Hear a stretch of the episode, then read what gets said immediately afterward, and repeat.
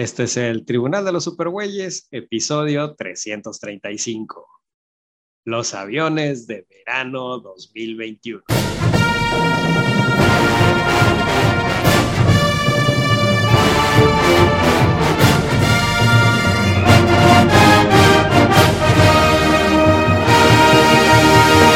De todos los confines cósmicos del universo se reúnen con papas y chelas las más poderosas fuerzas del bien que se hayan visto. Pedro Ajaz, Tavo Duarte, Chucho y Mario Padilla. Todos dedicados a luchar por la paz y la justicia de la humanidad y hablar un rato de cómics también.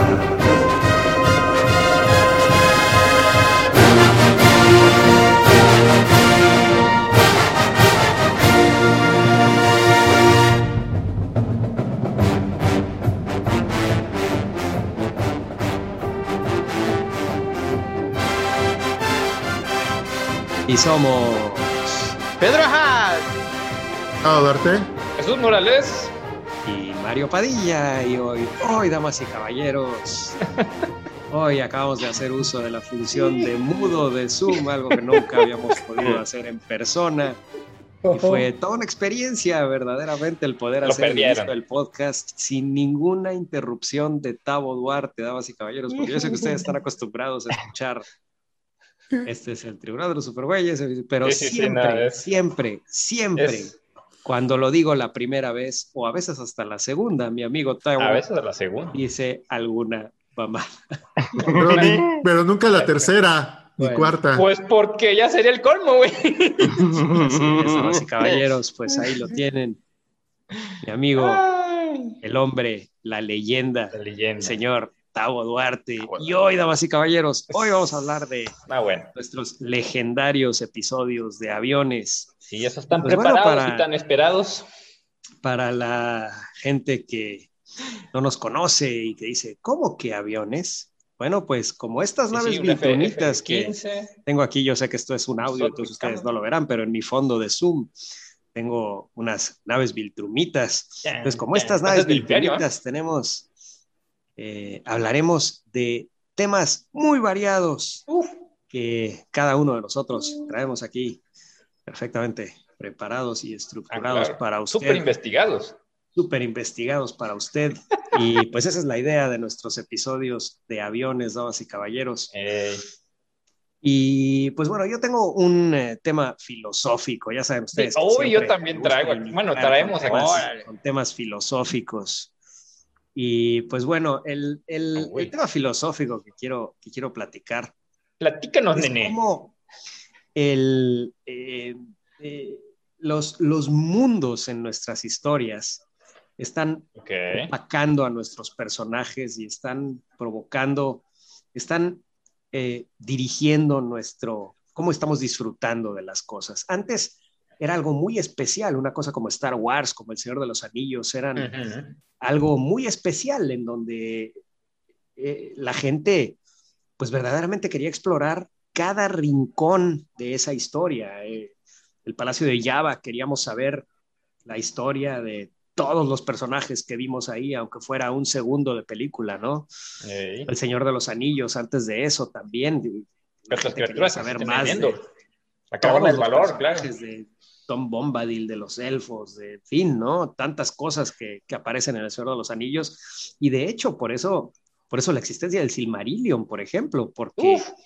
el Silmarillion No, bueno. se publicó hasta, hasta que murió Tolkien, eh, pero porque la gente estaba sedienta de saber más de la Tierra más. Media, ¿no? A pesar de que, bueno, al menos desde mi punto de vista, el Silmarillion es somnífero, pero... Ah, lo pero, intenté pues, la leer hace quería- poco, fíjate. Ujú, Y este, y sí está cabrón. Me dicen Es que después se pone mejor, pero. tremendo. Es, Lo he es- estado es- leyendo. es la creación del mundo prácticamente. Entonces, las pero, cancioncitas, pero pues la gente quería, eh, quería saber más de la Tierra Media, güey. Era una manera de saber más de la Tierra Mm. Media, güey. Y eso era algo muy especial. Sin embargo, actualmente es la norma. Todas las historias quieren tener un mundo que explotar. Y Ok. muchas veces ese mundo acaba opacando la historia en sí, acaba opacando a los personajes en sí. Y creo que eso es lo que, lo que ha pasado en, muchas historias que han fracasado últimamente y, y se está eh, moviendo el enfoque tanto al escenario y al mundo en el que está sucediendo la historia, que se está alejando de quiénes son los personajes, por qué hacen lo que hacen y por qué resuelven los problemas como los resuelven. Entonces, creo que eso es lo que en gran medida ha, ha, hecho que tengamos tantas historias que podrían parecer épicas e increíbles y resultan decepcionantes a fin de cuentas. ¿no? Entonces, eh, creo que hay que tratar de, de que, eh, por ejemplo, acabo de ver una, una peli que me, está, me, me, ha encantado, creo que uno de los efectos de esta pandemia en Hollywood es que estamos teniendo pues películas normales. ¿Se acuerdan que hubo un tiempo en que yo empecé a decir que, que ya no había películas normales, ya solo había grandes películas, ¿no? Los que se llaman blockbusters, ¿no? acabo de ver, quiero recomendarles un peliculón que se llama Wrath of Man de Guy Ritchie, la última película de Guy, de Guy Ritchie. Ah, son raras. Es con Jason Statham. Órale. Eh, el transportador. Qué bárbaro, qué peliculón. Es, es una historia sencilla, es una historia de mafia, pero okay. tiene tantos rincones, tiene unos personajes tan chingones, es un peliculón. Y de verdad que, que yo se los digo porque a mí me sorprendió. Yo creí que iba a haber. Yo no soy particularmente fan de las películas de Guy Ritchie. O sea, su versión de Sherlock Holmes realmente a mí. Eh, no, no. Está bien. no me gusta. Está, está divertido, pero no. Está divertido, pero no es, no es Sherlock Holmes. Eh, y sus tal. otras películas de crimen eh, tampoco tienen un ritmo que a mí me atraiga mucho. En general son demasiado complejas, son, son tramas con, con demasiado eh, demasiada logística, digamos, no sé si llamarlo así. Entonces. Es eh, divertido a veces si lo haces bien. Eh, cuando les hace bien, le, le, le queda muy, muy bien. Pero, bueno. pero, pero, el tema es que esta película se enfoca totalmente en los personajes y mm. es una historia que va para adelante y para atrás. Ay, y, Goldo. y nos Goldo. cuenta y, y, nos cuenta una historia desde distintos puntos de vista, desde distintos puntos de vista de los de personajes. Okay. Y este, pues se las recomiendo muchísimo. Wrath of Man, se llama. no me acuerdo Man. cómo le pusieron en. en yo la vi en el cine, sí, la vi en el cine. Este, y, y, me gustó muchísimo, de lo mejor que he visto últimamente. Eh, se las recomiendo mucho. Y creo que, por ejemplo, eh, parte de, creo que el, que el fracaso que fue Tenet, por ejemplo. Bueno, y no sé eh, si tiene, tiene que, que ver tiene que ver con esto que estoy mencionando, ¿no? Un enfoque demasiado extremo en el mundo mm. y, y, estas tramas y este artilugio de el tiempo hacia adelante y hacia atrás. Uh -huh. Y muy poco enfoque en, en los, los personajes, personajes y, en, y, en, que nos parezcan interesantes y nos involucremos con, con los protagonistas, ¿no? Mm. Personajes Entonces, primero, como creo el... que ese es, ese es, principalmente el fracaso de Tenet. Eh, se enfoca más en su artilugio que en sus personajes, ¿no? Sí, no y, sé. Y, sí, sí, sí. y, a pesar de que es una película que, que, cualquiera, como se habla de que es complejísima y hay que verla varias veces, la, chingada. No. la verdad, yo no la he vuelto a ver, solo la vi una vez. Yo también. Y sinceramente no pienso verla otra vez y no creo haberme perdido gran cosa. Sí, seguramente me perdí rincones de, Digo, si quieres ver las, en un momento, las minucias. Las minucias, exactamente. Las minucias de, de, qué pasa mientras estaba del otro lado y así, pero... Exactamente, pero realmente no, creo que el, la idea general de la historia la tengo Entiende. en mi mente, güey. La entendí perfectamente y no necesito eh, más en Tenet, pero creo que el gran fracaso de, de, Tenet es precisamente que no nos dio un personaje... Eso. Como el de Memento, por ejemplo. Creo que sí, es el personaje más flojo de sí. todas las películas. El, eh, este, de Nolan, sí.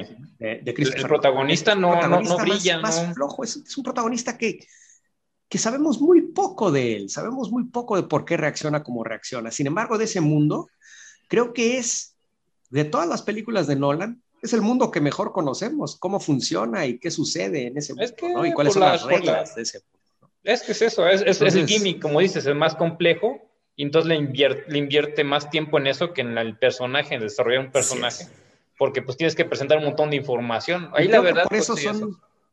Entonces, creo que, el, que, el, que sí, hay, antes, como te decía, eran, eran escasas, era algo, algo muy especial, una, una historia que queríamos conocer a fondo de esa manera, ¿no? pero ahora se ha vuelto la norma y Mm. sinceramente que esté bien hecho es muy escaso. Es Entonces, eh, pues bueno, eso es, eso es algo que quería yo decirles, que, Sí, que esta manera de explotar los mundos no inhiba nuestra capacidad de disfrutar una película. Creo que puede haber- te podemos tener muy buenas historias pequeñitas enfocadas en un personaje que pueden ser buenísimas, ¿no? es que varía mucho, depende de, de la historia, del tipo de historia, o sea, si es para... Pero se, se nota más que nada, yo creo que en, en las series ahorita, que es lo que más está brincando, o sea, y en películas que van a ser, que tienen pensado eso, en, en volverse una propiedad intelectual para hacer más y más a futuro. O sea, Claro, yo creo que lo, lo comercial tiene, Lo tiene comercial. mucho, Sí, tiene exacto. mucho que No, ver aquí. Lo, y lo mira, más comercial que y lo las co- historias como producto, ¿no? Exacto, más, más- que lo comercial es esta mentalidad ya llevarlo al producto al, al extremo en la cuestión, Sí. eh, digamos, de corporativa, ¿no? Donde hay toda una serie de reglas y de cu- cuestiones que tienes que seguir y que, pues porque por ejemplo, eh, estaba pensando a ese universo expandido de Star Wars, bueno, pues Uf, había una libertad relativamente Ah, grande, anterior. ¿no? Por lo que decían en las, en las mismas entrevistas. Y, y bueno, pues de- muchas veces decían, bueno, pues yo sí ten- tuve problemas para hacer tal historia, pero pues me mandaron a hablar con el escritor que había, a- había hecho un desmadre en ese planeta, yo quería usar ese planeta. Y más o menos en el mismo tiempo tal escritor estaba haciendo algo, pues platicamos, nos pusimos de acuerdo. Bueno, pues ya, ya con eso, este, le tuve que cambiar un detallito y quedé conforme, ¿no? Entre los dos nos pusimos de acuerdo. Entonces, bueno, ya eso es diferente, y ya es como parte del proceso creativo y, y con alguien a quien respetas, a un cabrón que llegue y te dice, no, porque no se puede, no, porque se ve feo. O sea, No, porque Entonces- quiero otra cosa. Bueno, Por ahí Pues, dice otra cosa que quería yo, que quería Ay. yo mencionar, eh, ya pasando, pasando a otro tema, este, otra cosa que quería yo mencionar es que Ah, he ya. estado leyendo, terminé hoy de hecho de leer, pues yo creo que fácil está entre las novelas más chingonas que he leído en toda mi vida, güey. Y aquí sí quiero recomendárselos, o sea, pero de veras, top 3, güey, o sea, de lo mejor, que bueno, lo he dicho mil veces, ¿no? Cada vez que leo algo bueno lo digo, pero, pero esta sí es en Es serio. lo güey. mejor que he visto en toda mi vida. Es de lo mejor que he visto en toda mi vida, güey. No, de verdad. Una de las novelas más chingonas que he visto, que he leído en toda mi vida, güey. Se llama Project Hail Mary. Es la nueva novela de Andy Weir, el escritor del Marciano. ah, Es, es la novela más optimista, más inteligente, más divertida, güey. Más, órale. uf, Uy, todo que he leído en mucho tiempo, güey. Eh, de verdad se las, se las recomiendo muchísimo. Si me preguntas qué es lo mejor de la novela, no les voy a spoilear nada, por supuesto, pero lo mejor de la novela es Rocky. Ya me, entenderán cuando, cuando Mm. la lean, porque también estoy seguro que les va a encantar Rocky. Es, es, del- es lo mejor. ¿Conviene de saber la toda premisa novela, o no? es- Ni siquiera eso. Mira, la, la la- la premisa, no, la premisa sí se las puedo decir. La premisa es, eh, eh, cuando empieza el libro, de hecho dices, "Puf, este güey escribió El Marciano otra vez, ¿no? Otra Porque vez. Tenemos un güey con amnesia despertando en una nave eh, y no sabe dónde está, ¿no? Entonces, y pues tiene que resolver problemas, está solo en esa nave, ¿no? Eh, la, la novela está escrita en dos líneas de tiempo. No me la comparen con la serie de Luis Miguel, no es lo mismo. Ni la he visto. No lo iba a hacer porque no la he visto. Está, Mm. está escrita en como dos, pendiente. en Ni- dos líneas. Ah, yo, yo sí la vi, güey. Vi, vi la, la último, ahorita en el último capítulo de la serie de Luis Miguel, salió Luis Miguel así con su sable, matando sto- Stormtroopers, güey, matando. Órale. Chingón, güey. Y regresó el papá en forma "Ah, de fantasma. mames". Lo, ¿No? logramos de evitar que nadie se enterara de mi participación en ese último episodio. Ah, no, No mames. Esa fue otra. Bueno, entonces les decía de Project Hail Mary, eh, es, eh, eh, entonces te decía, la historia es que hay un microorganismo, una especie de alga, que eh, forma un- una migración, un- una ruta de migración entre el Sol y Júpiter Ah, caray. y empieza a robarle energía al Sol, lo cual es un terrible cataclismo para la Tierra, porque pues en menos de 40 años la Tierra va a bajar de, temperatura a 10 grados, lo cual es apocalíptico. raro, pero bueno. Entonces, eh, no, pues eh, créeme que está, bueno, al menos yo, yo creo que Andy Weir. explica de alguna manera, para mí, pero. Para mí, Andy Weir eh, es el mejor escritor de ciencia ficción, pero es una, es una ciencia ficción muy, con mucho corazón, cabrón. Mm. es ciencia ficción que no es, yo, decía, es, es el nuevo Arthur C. Clarke, ¿no? Pero no, las, las novelas de Arthur C. Clarke, no sé si ustedes leyeron 2001, por ejemplo. Eh, es una novela muy estéril, güey. Es, sí. tiene, tiene mucho, sí tiene mucha trama, sí, pero es una novela profundamente estéril, güey, sin, sin sentimientos, sin amistades, sin... No, tiene mucho de agarrarse más que pura... No, de hecho tenemos un personaje principal, este, el astronauta, este pues súper estoico, cabrón. Realmente mm. nunca le preocupa mucho su vida, güey. Hal, pues villanazo, pero pues también el villano menos expresivo de toda la historia, güey. Y eso creo que más bien de la película, porque de eh, no, en la novela, en la novela también. Chucho, eh, yo tuve un maestro en la secundaria, yo leí la, la, novela de 2001 porque un maestro de física, me acuerdo, nos dijo que la recomendó y tú dije, ah, no mames. pedí que me la compraran y por eso la leí, pero sí, es, Arthur C. Clarke es muy estéril, güey. No, Yo creo que comparar a Andy Weir con Arthur C. Clarke es... No, era otra época. Hay que envidia, Mario. Quitarle totalmente eh, mérito a, Andy Weir, porque mm. Andy Weir es, es, no solo maneja la ciencia ficción de una manera muy especial, sino que también maneja sus personajes de una manera muy especial y te hace que de verdad te encariñes, te identifiques y sientas miedo, terror, eh, sientas, te preocupes con el personaje principal, güey. Eh, ahorita que, estaba yo leyendo el final, sucede una cosa, ya sabes, toda la novela es problemas tras problemas, tras problemas, tras problemas. Pues en el espacio, porque esta nave en donde está este güey es una nave que fue lanzada al, al único sistema alrededor del sistema solar nuestro que no está afectado por estos astrófagos, se llaman astrófagos. Oh, pues así les pusieron, ¿no? Es pues el único sistema. Entonces, entonces él es, él es, enviado en esta nave, que se llama el proyecto Hail Mary, él es mm. enviado en esta nave para averiguar qué es lo que está haciendo que ese sistema no esté afectado, a pesar de que tiene astrófagos, ¿no? Entonces, eh, pues bueno, eso es básicamente la historia. Entonces ya saben ustedes, problema tras problema tras problema, y ahorita al final sucede un problema en donde otro personaje está en profundo peligro y no lo sabe. Y te lo juro que yo estaba verdaderamente preocupado, cabrón. Yo decía, no mames, no mames, güey, no, no, no sabe, güey, ¿qué va a hacer? O sea, están a años luz de distancia, en fin, ¿no? Entonces, eh, la verdad es que es, es, una novela increíble, cabrón. Léanla, está contada en primera persona, como, como hasta ahorita todas las novelas de Andy Weir que he leído están contadas de primera persona. Es, eh, Pero ya saben, es un personaje muy optimista, es un, es un personaje que, que, a pesar de que esté en una situación terrible, busca la manera de salir, ¿no? Y, y Andy Weir sabe poner, poner a su personaje en situaciones en donde te lo hace totalmente humano.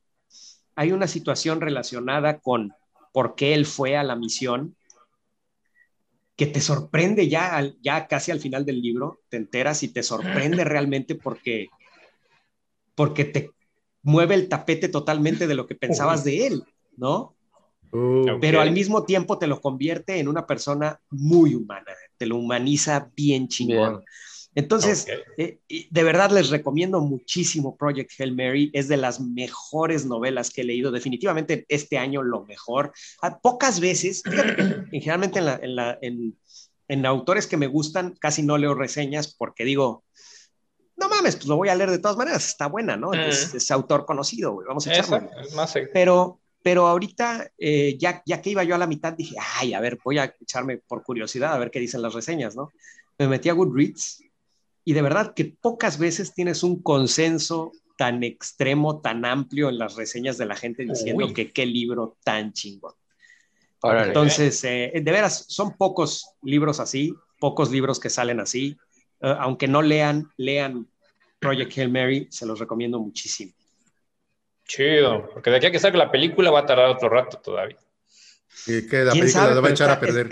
no, está peliculable, tan peliculable como el marciano. Seguramente, obviamente adaptado, obviamente quitando muchas cosas, pero, claro. yo creo que está bastante peliculable y, a mí me interesaría mucho ver una película así, me gustaría muchísimo.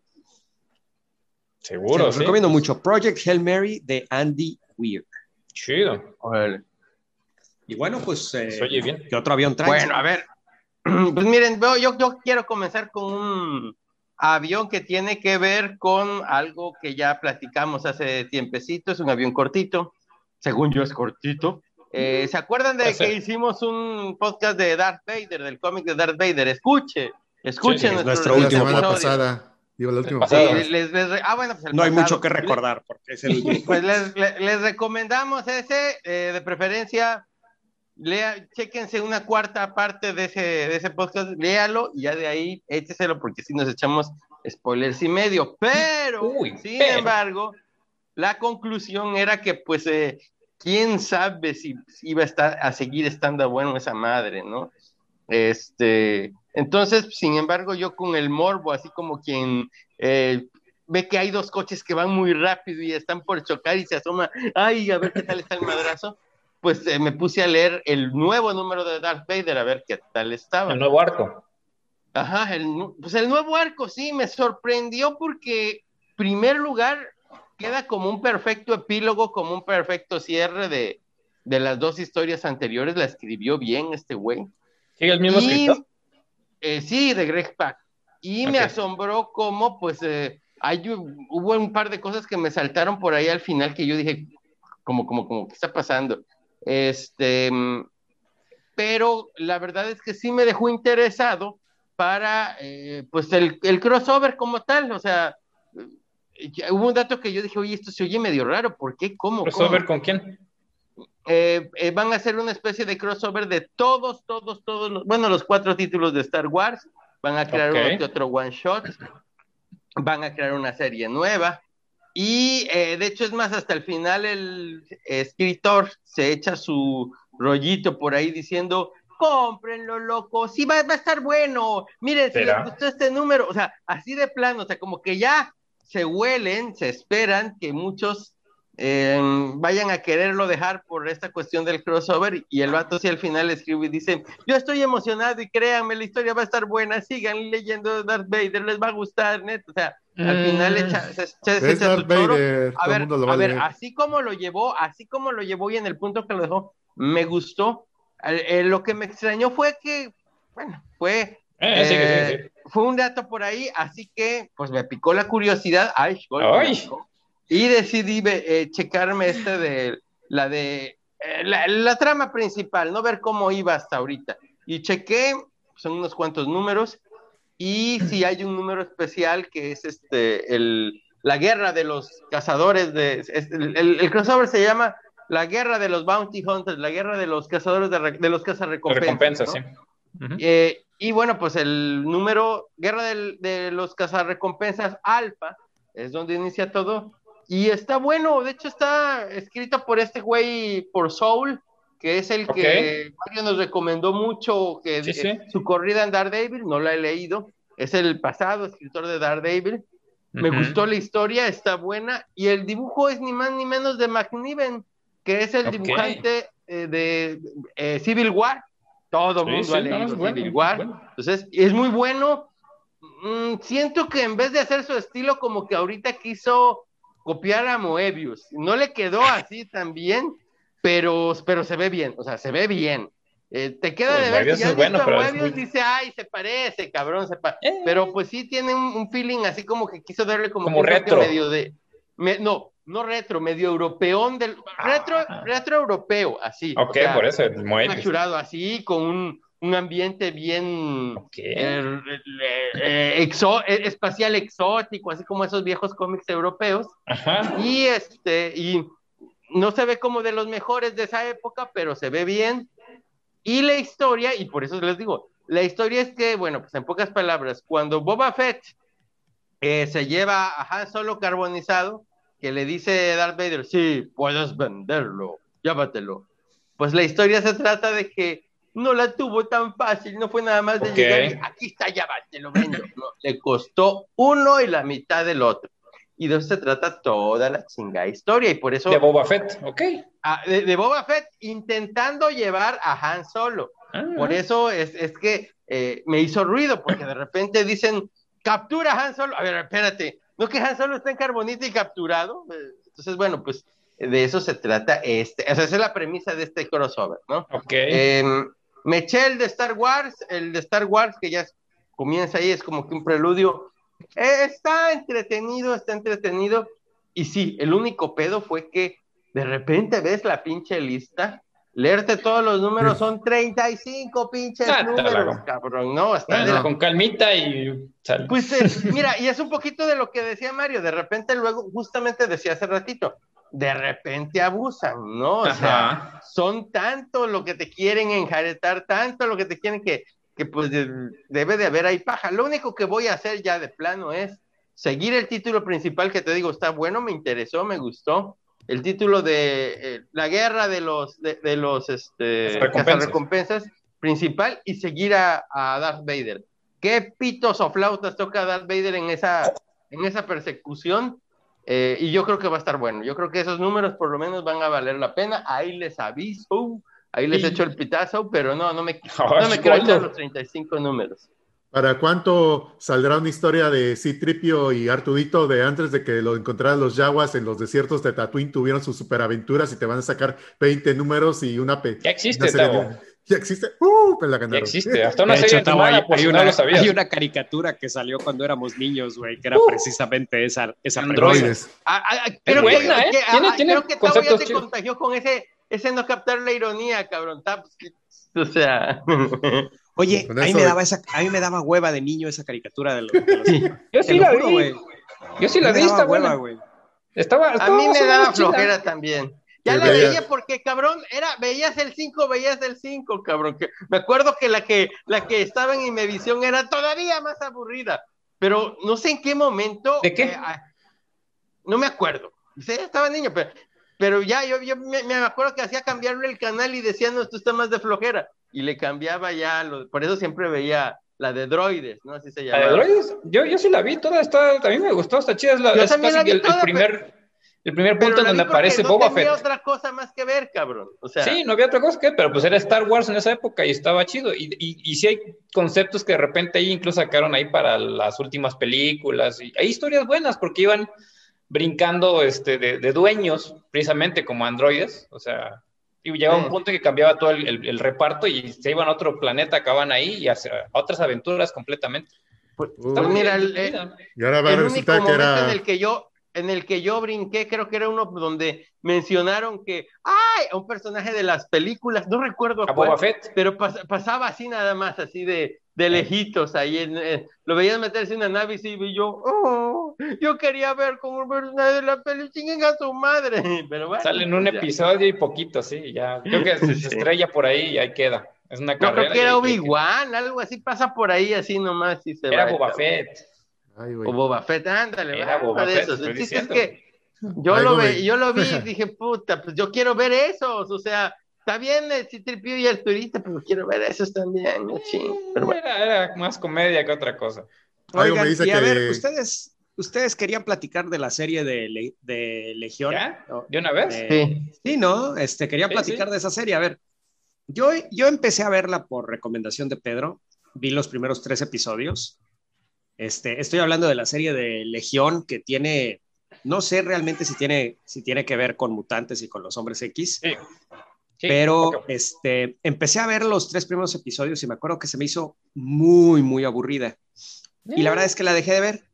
Entonces, a ver, platíquenme ustedes porque ustedes han dicho que, que está muy buena, que, en fin, a ver, platiquen qué pedo.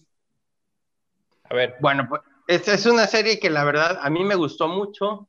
Eh, sí comienza medio rara, comienza con gente nada más simplemente con superpoderes, sientes que no, no tiene mucho que ver con lo que es, son los hombres X, y sí, en realidad se, se, desapega un poquito en, ciertos detalles, en detalles. pero según va avanzando la primera temporada, lo chido es que te van revelando que un montón de cosas raras o que no encajaban tienen su razón de ser. Este, tiene, que ver con, el, con el Legión de los pelos parados de los cómics. Sí, es que sí, mira, definitivo. La, serie está basada precisamente en, el hijo de Legión, este, el personaje de los hombres X, pero por muchas razones, porque como es para televisión. Dijiste el este, hijo de Legión, en, el hijo de Charles Javier, Legión. Yo lo, yo lo pues, conozco. Yo lo conozco como el personaje este de los pelos parados que fue el que causó la era de Apocalipsis en los también, También, Igual. Realmente prácticamente no lo conozco porque fue a fin de cuentas ese personaje un catalizador nada más, fue apareció al mm. principio de la era de Apocalipsis. Pero tiene, tiene más, Causó que sucediera todo el pedo y que, y que se reescribiera la línea temporal. y pues yo, la verdad, no, no, no, no supe más de él, ¿no?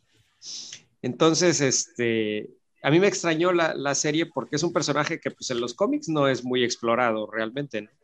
Yo creo que por... no, sí hay eh, bastantes este, historias también al respecto de Legión, simplemente... Tal vez simplemente que no he leído yo. Yo tampoco he leído mucho, pero, este, pero sí hay, este, no se dan prácticamente todas en el, en el ahora sí que en, el, en, la historia principal de los hombres X, no siempre, pero pues es el hijo de Javier y sí tiene mucho que ver, y más que nada por sus poderes, como que porque los poderes de, de en el cómic es que tiene muchas personalidades, o sea, sí sufre de, de, un trastorno mental el personaje, y cada una de esas personalidades tiene poderes eh, diferentes. Entonces. Ahora, yo no, yo no he leído las historias en el cómic de ese personaje, pero sí sé que, y estoy por leerlas, las tengo así como pendientes, eh, se desarrollaron en nuevos mutantes, y justamente fue en la época en la, un poquito antes y un poquito después de que estuviera ahí Chris Claremont con Bill Sienkiewicz, que no sé si lo ubicas, pero Bill Sienkiewicz dibuja bien, muy bien, pero muy raro,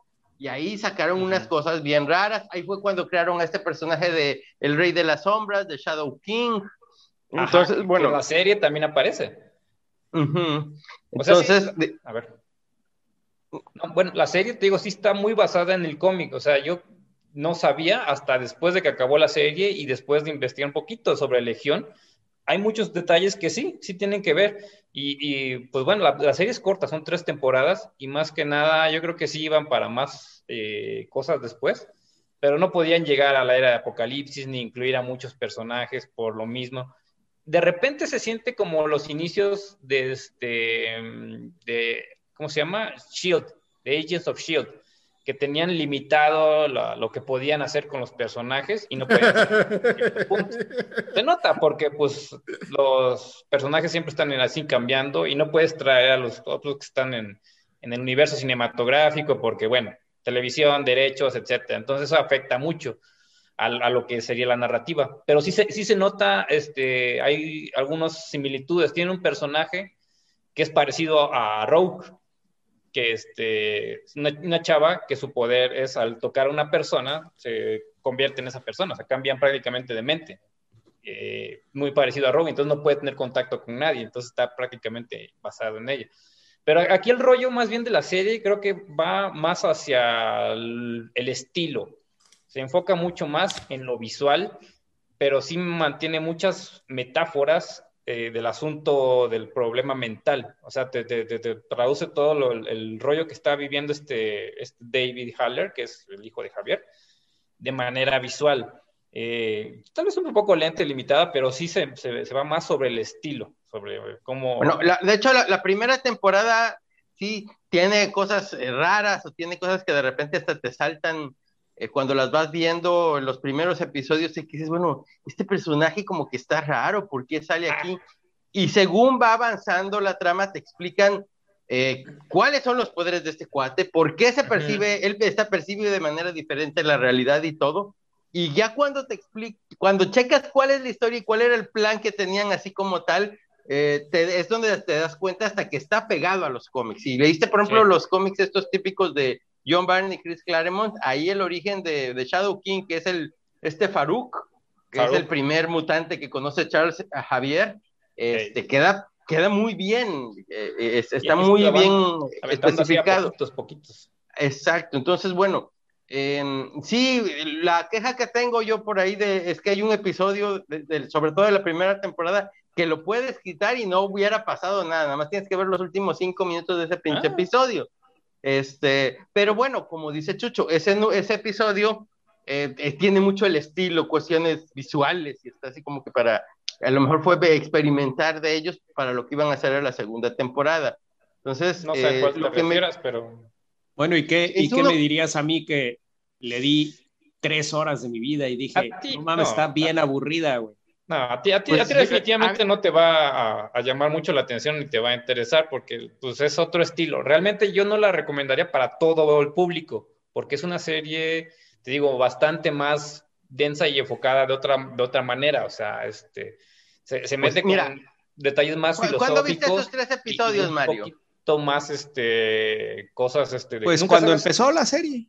Cuando Porque cuando, cuando empezó años. dijiste que nada más habías visto uno. Hace años, de hecho, fue que la vi. Ah, pues nada más viste uno, no te hagas, te parecieron como tres, pero bueno. No, pues, viste, pues a lo mejor me pareció como tres, pero yo recuerdo que bajé tres episodios por, por medios totalmente legales y vi tres episodios, güey. Y dije, al tercer episodio dije, no mames, esto está aburridísimo. Te digo, no, no, no yo no te la recomendaría a ti, no creo que te, te avientes a, a verla completa, pero sí, sí va poniendo mucho más, mucho mejor. A mí me gusta, tío, porque es por el estilo, por cómo, cómo van resolviendo las cosas, porque te presentan una realidad que nunca sabes si está realmente en la realidad o si cambian a, otra cosa. Se, nota que también de repente resolvieron eh, mucho del, del, plano astral este en el que siempre están, porque es el plano mental en donde va a resolver muchos rollos de manera más creativa, sin tanto presupuesto a veces. Bueno, e, e, eso ya fue a partir de la segunda temporada. Otra cosa que me gusta mucho. algunos detalles así.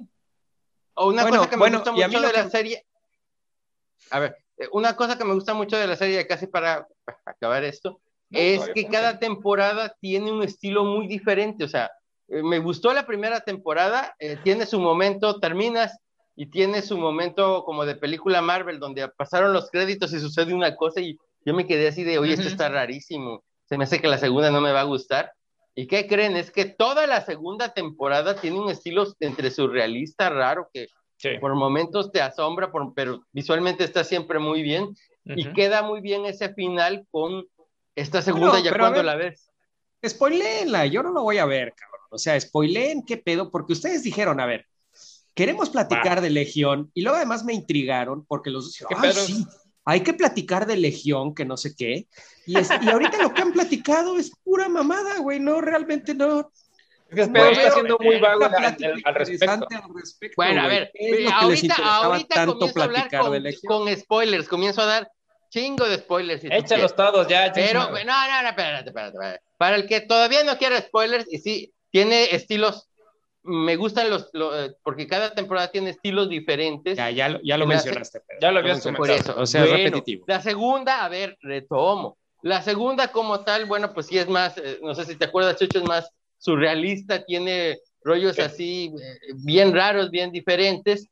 Y eh, sobre todo también, según va pasando la temporada, cambia el problema. O sea, en la primera, por ejemplo, es contra el gobierno, ¿no? Es, es que este, esta lucha entre mutantes, gobierno que los están cazando, y en medio, ¿Cuál gobierno, güey? A ver, a ver, a ver, a ver, a ver. Te, detengo un poco, Pedro. Sí, sí, porque Todos sabemos las maneras misteriosas en que funciona la mente de Pedro. Sí.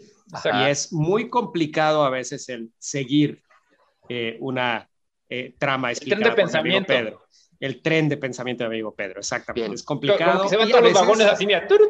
Exactamente, y a veces requiere una profunda edición que a veces ni así tiene sentido. Entonces me gustaría que mi amigo Chucho fuera quien nos explicara la trama y nos spoileara la serie y ya luego que Pedro. Bueno, entonces, eh, yo nada más termino diciendo, a ver, termino diciendo que eh, los conflictos van cambiando cada temporada. O sea, no es lo mismo, ni, son los mismos ni, ni, son los personajes van igual, un poquito como en Star Wars, van cambiando según la temporada. Ok. van evolucionando, eso sí. O sea, van evolucionando, sí. de entrada, pues tenemos a, que es el, este, el personaje principal, David Heller, es el hijo de Javier. Empiezan. Danos el eh, pitch de elevador, Chucho. El pitch de elevador, pues O sea, para resumirlo así, lo intento hacer yo. No, lo hago yo. ¿Quién quieres que haga el pitch el, elevador? El, pitch, de elevador sería alguien que todo mundo cree que está loco, pero no está loco, es súper poderoso. El gobierno persigue a todos los que son como él y él le va todavía peor porque no puede controlar su poder. Y peor aún, em, tiene una especie de mutante loco, malvado dentro de él que maneja su poder que maneja su poder y que lo está pudriendo, lo está llevando a la fregada. Entonces, para cuando se da cuenta de eso, em, los mutantes que lo quieren ayudar, que, que, lo rescatan del gobierno, bueno, pues ellos ni siquiera saben si tienen un arma o, se les puede regresar, porque este demonio, este mutante que, que está dentro de la mente, que conoce los poderes de él mejor que él mismo, eh, puede ser una vez, ah, puede genera una destrucción total. Entonces, sí es un conflicto bastante complejo y nos lleva a situaciones bastante locas. Porque bueno, este elevador es de un edificio como de 200 pisos, definitivo. Ah, pues sí, pero. Mira, ya. el pinche de elevador. El pinche de elevador. El pinche elevador ya se te hubiera bajado el ejecutivo, sí, cabrón, antes de que acabes productor. elevador, güey. Ya, ya lo perdiste. el productor, ya te dije, te bajó hace hablamos, tres pisos claro que del elevador, güey. Mira, el pinche de elevador sería un esquizofrénico superpoderoso. Ok. Esa es la idea, güey. Esa, es la idea. O sea, el, tipo pues tiene así conflictos mentales todo el tiempo. aparece primero en el, en el sanatorio, en el para, pues, para gente. Esa es la parte que vi que tiene su amiga ahí, que es muy simpática. No sabe si es real. O sea, hay muchos puntos en que no sabe si la amiga es real o no es real, en qué momento están brincando de ida y vuelta pero y empiezan a, y empiezas a ver cuál es su tratamiento, o sea, cuál es el, problema mental que él tiene, por qué está ahí, y si realmente debe de estar ahí, si realmente está loco, si realmente no está loco, este, entonces está este, este conflicto de toda la primera temporada es eso, de saber qué es el, qué problema tiene él y cuáles son sus poderes, que en un momento al final pues sí estallan y tiene más conflictos. Pero ese, ese, es todo el, el rollo siempre, o sea, no saber si él realmente está mal, si, eso es toda la primera temporada nada más. Y al final te enteras que sí está, tiene poderes y que sí está loco y que... Bueno, y esta, y esta temporada no padece de esta eh, enfermedad que tienen las series modernas de ah, ya. atraerte con la salchicha toda la... Ajá, atraerte con la salchicha toda la temporada sin que la trama avance, sin que pase nada y la salchicha por fin te la dan a la mitad en el último episodio de la primera temporada. Más o menos, pero no tan. Bueno, eso, es un. cada episodio es entretenido, cada episodio tiene su, su interés, vaya. Cada, episodio. En una, serie tienes, en una serie tienes que manejarlo de esa manera, o sea, no puedes perder el, interés del. No puedes darle todo el, pastel al, al, público en el primer episodio, porque entonces sería una película, o sea, tienes que manejarlo así. Una pregunta. Este, en la serie se menciona que es hijo de Javier o nomás lo sabes por los sí se menciona. bueno, te, hacen, alusión y sí, al oh. final sí, se, sí lo mencionan. De hecho, spoiler grande, o sea, es lo que le interesa a Tavo. El spoiler sí es hijo de Javier. Sale Javier en la tercera temporada para aquellos que ya quieren el spoiler completo, como Tavo, que es lo que le interesa. Y, porque la serie fue avanzando a tal modo, o sea, como te digo. ¿Y quién, ¿y quién hace el papel de Charles Xavier? Híjole, no sé. Eh, ¿Te acuerdas el de el hermano de la Calici? Ah, no, sí. Claro. Sí, sí. Ah, pues ese, pero aquí sale más bueno que el pan, cabrón. Y, lo mejor es que te, te, lo crees, o sea, sí, sí, crees que es una persona buena onda, noble. Entonces, está, está, está chido. Yo decía, este cabrón me recuerda a alguien. Me, ya hasta el tercer episodio me acordé, dije, ¡ah! ¡Sí es este vato! Mm. Y no lo recordaba porque el, papel es muy diferente, cabrón. Sí, sí, no, y... el papel de Javier. ok, perfecto. Y, ya no, no jalaron a este Patrick Stewart por la edad, supongo, ¿no? No, pues ya está grande. Y, y aparte, ya, es, en un momento en que ya empiezan a, introducir el viaje en el tiempo. Por eso yo pensaba que iban hacia, bueno, podría llegar a el apocalipsis, pero no, porque pues es más, bueno, y, los, los, episodios que yo vi era una serie de muy bajo presupuesto. Toda la serie sucediendo en el mismo escenario, ¿no? así, es toda la serie? la, mayoría, la, mayoría, de los episodios. La primera temporada sí, más o menos. Eh, pero la segunda, te digo, me, me gusta mucho cómo te, agarran un ambiente bien este, surrealista surrealista, extraño, pero surrealista y sin embargo, bueno, pues justificado. ¿Por qué es surrealista? ¿Cuál es el ambiente surrealista? Mira, eh, Se, van sobre lo, ya como burbujas que ponían atrás este, un, esa es una. papel tapiz de... Ese es, no, es ¿Cómo, ¿Cómo, era el ambiente surrealista? Los contrata una, una organización donde tienen de ayudantes a unas fembots, robots femeninas, así todas oh, como las de Austin pero todas con bigote. Oh. oh. Entonces es un combo de factor shock. Extrañamente fetichista. Es raro, es rara, o sea, es rara en ese aspecto y está toda, este, y están aparte, pues no gobernadas, sino el director es un... Oye, güey, son, un casco en la cabeza, son robotas, robotas viltrumitas, güey. Más o menos, exacto, exacto. Y, y sí, de hecho, entonces y, bueno, además, por ejemplo, las mismas instalaciones están bien raras. Y como además este, se supone que tienen que tener protección hasta mental porque ya hay mutantes que te pueden estar em, espiando mentalmente, tienen hasta luces y hasta acomodo del, de los pasillos bien raros. Entonces eso, eso de alguna manera, pues sí, como que le, da ese toque. Otro de los personajes vaciados ahí que tienen es un, son dos en uno incluso. O sea, es un, este un científico que, tiene, que anda con una chavita ahí que aparece siempre, pero la verdad es que los dos conviven en un mismo cuerpo. Luego se separan, o sea, la chavita vive dentro de él. De repente así apareció desde su cuerpo y ¡pum! sale. Sale de repente y por eso envejece menos. O sea, son, tiene conceptos interesantes después este, que, se van, que los van desarrollando con los personajes. La serie sí está interesante, te digo, y, y ya ¿Qué más te puedo ah, comentar? Ahora, por ejemplo, en la segunda temporada, que te están hablando también de manejos eh, psicológicos, de, cómo también eh, los telépatas le manejan la mente a la gente y todo, comienzan a manejar ilustrando de una manera muy loca ejemplos de mm, problemas psicológicos como los tics, como la histeria colectiva, y usando así como que monstruos, así una idea. Ay, surge una idea y sale un monstruo así todo chiquito, feo, así como si fuera un pollo así es arrastrándose todo. convence a la otra y el pinche monstruo crece. Y ya después, pues hay una batalla psicológica, una batalla mental donde sale un, monstruo, un monstruito chiquito, así que dices, ah, bueno, es esto. Y tiene ideas locas, pero muy, muy buenas, cabrón. Sí, sí, llevan, o sea, llevan la narrativa de una forma muy extraña, pero muy interesante. Y te digo, ese análisis está muy bueno, ese que, que, van desarrollando los, los problemas mentales después. La, la, la, este, las personalidades de, de, este David luego pues surgen, o sea, como tiene eso dentro eh, de la cabeza, las personalidades de Farouk y luego la de Lenny también, como no sabe si es real, luego sale, luego la combinan con la hermana, o sea, pero de una forma así que te queda así, ¿qué pedo? ¿Qué está pasando aquí en esta madre? La realidad nunca es lo que parece, o sea, siempre te están haciendo cambios ahí extraños. Y te digo, en cuanto se empiezan a introducir ya en la tercera temporada los factores del tiempo, también te dan una explicación de cómo el tiempo no es precisamente el lineal, aunque lo ponen así, pero ya lo ven como un océano al final. Oye, cabrón, por cierto, hablando del, tiempo, regresando a Project Hail Mary, tiene Project Hail Mary, tiene la, tiene la mejor explicación de la relatividad, la, explicación más sencilla de la relatividad que me he echado ever, güey.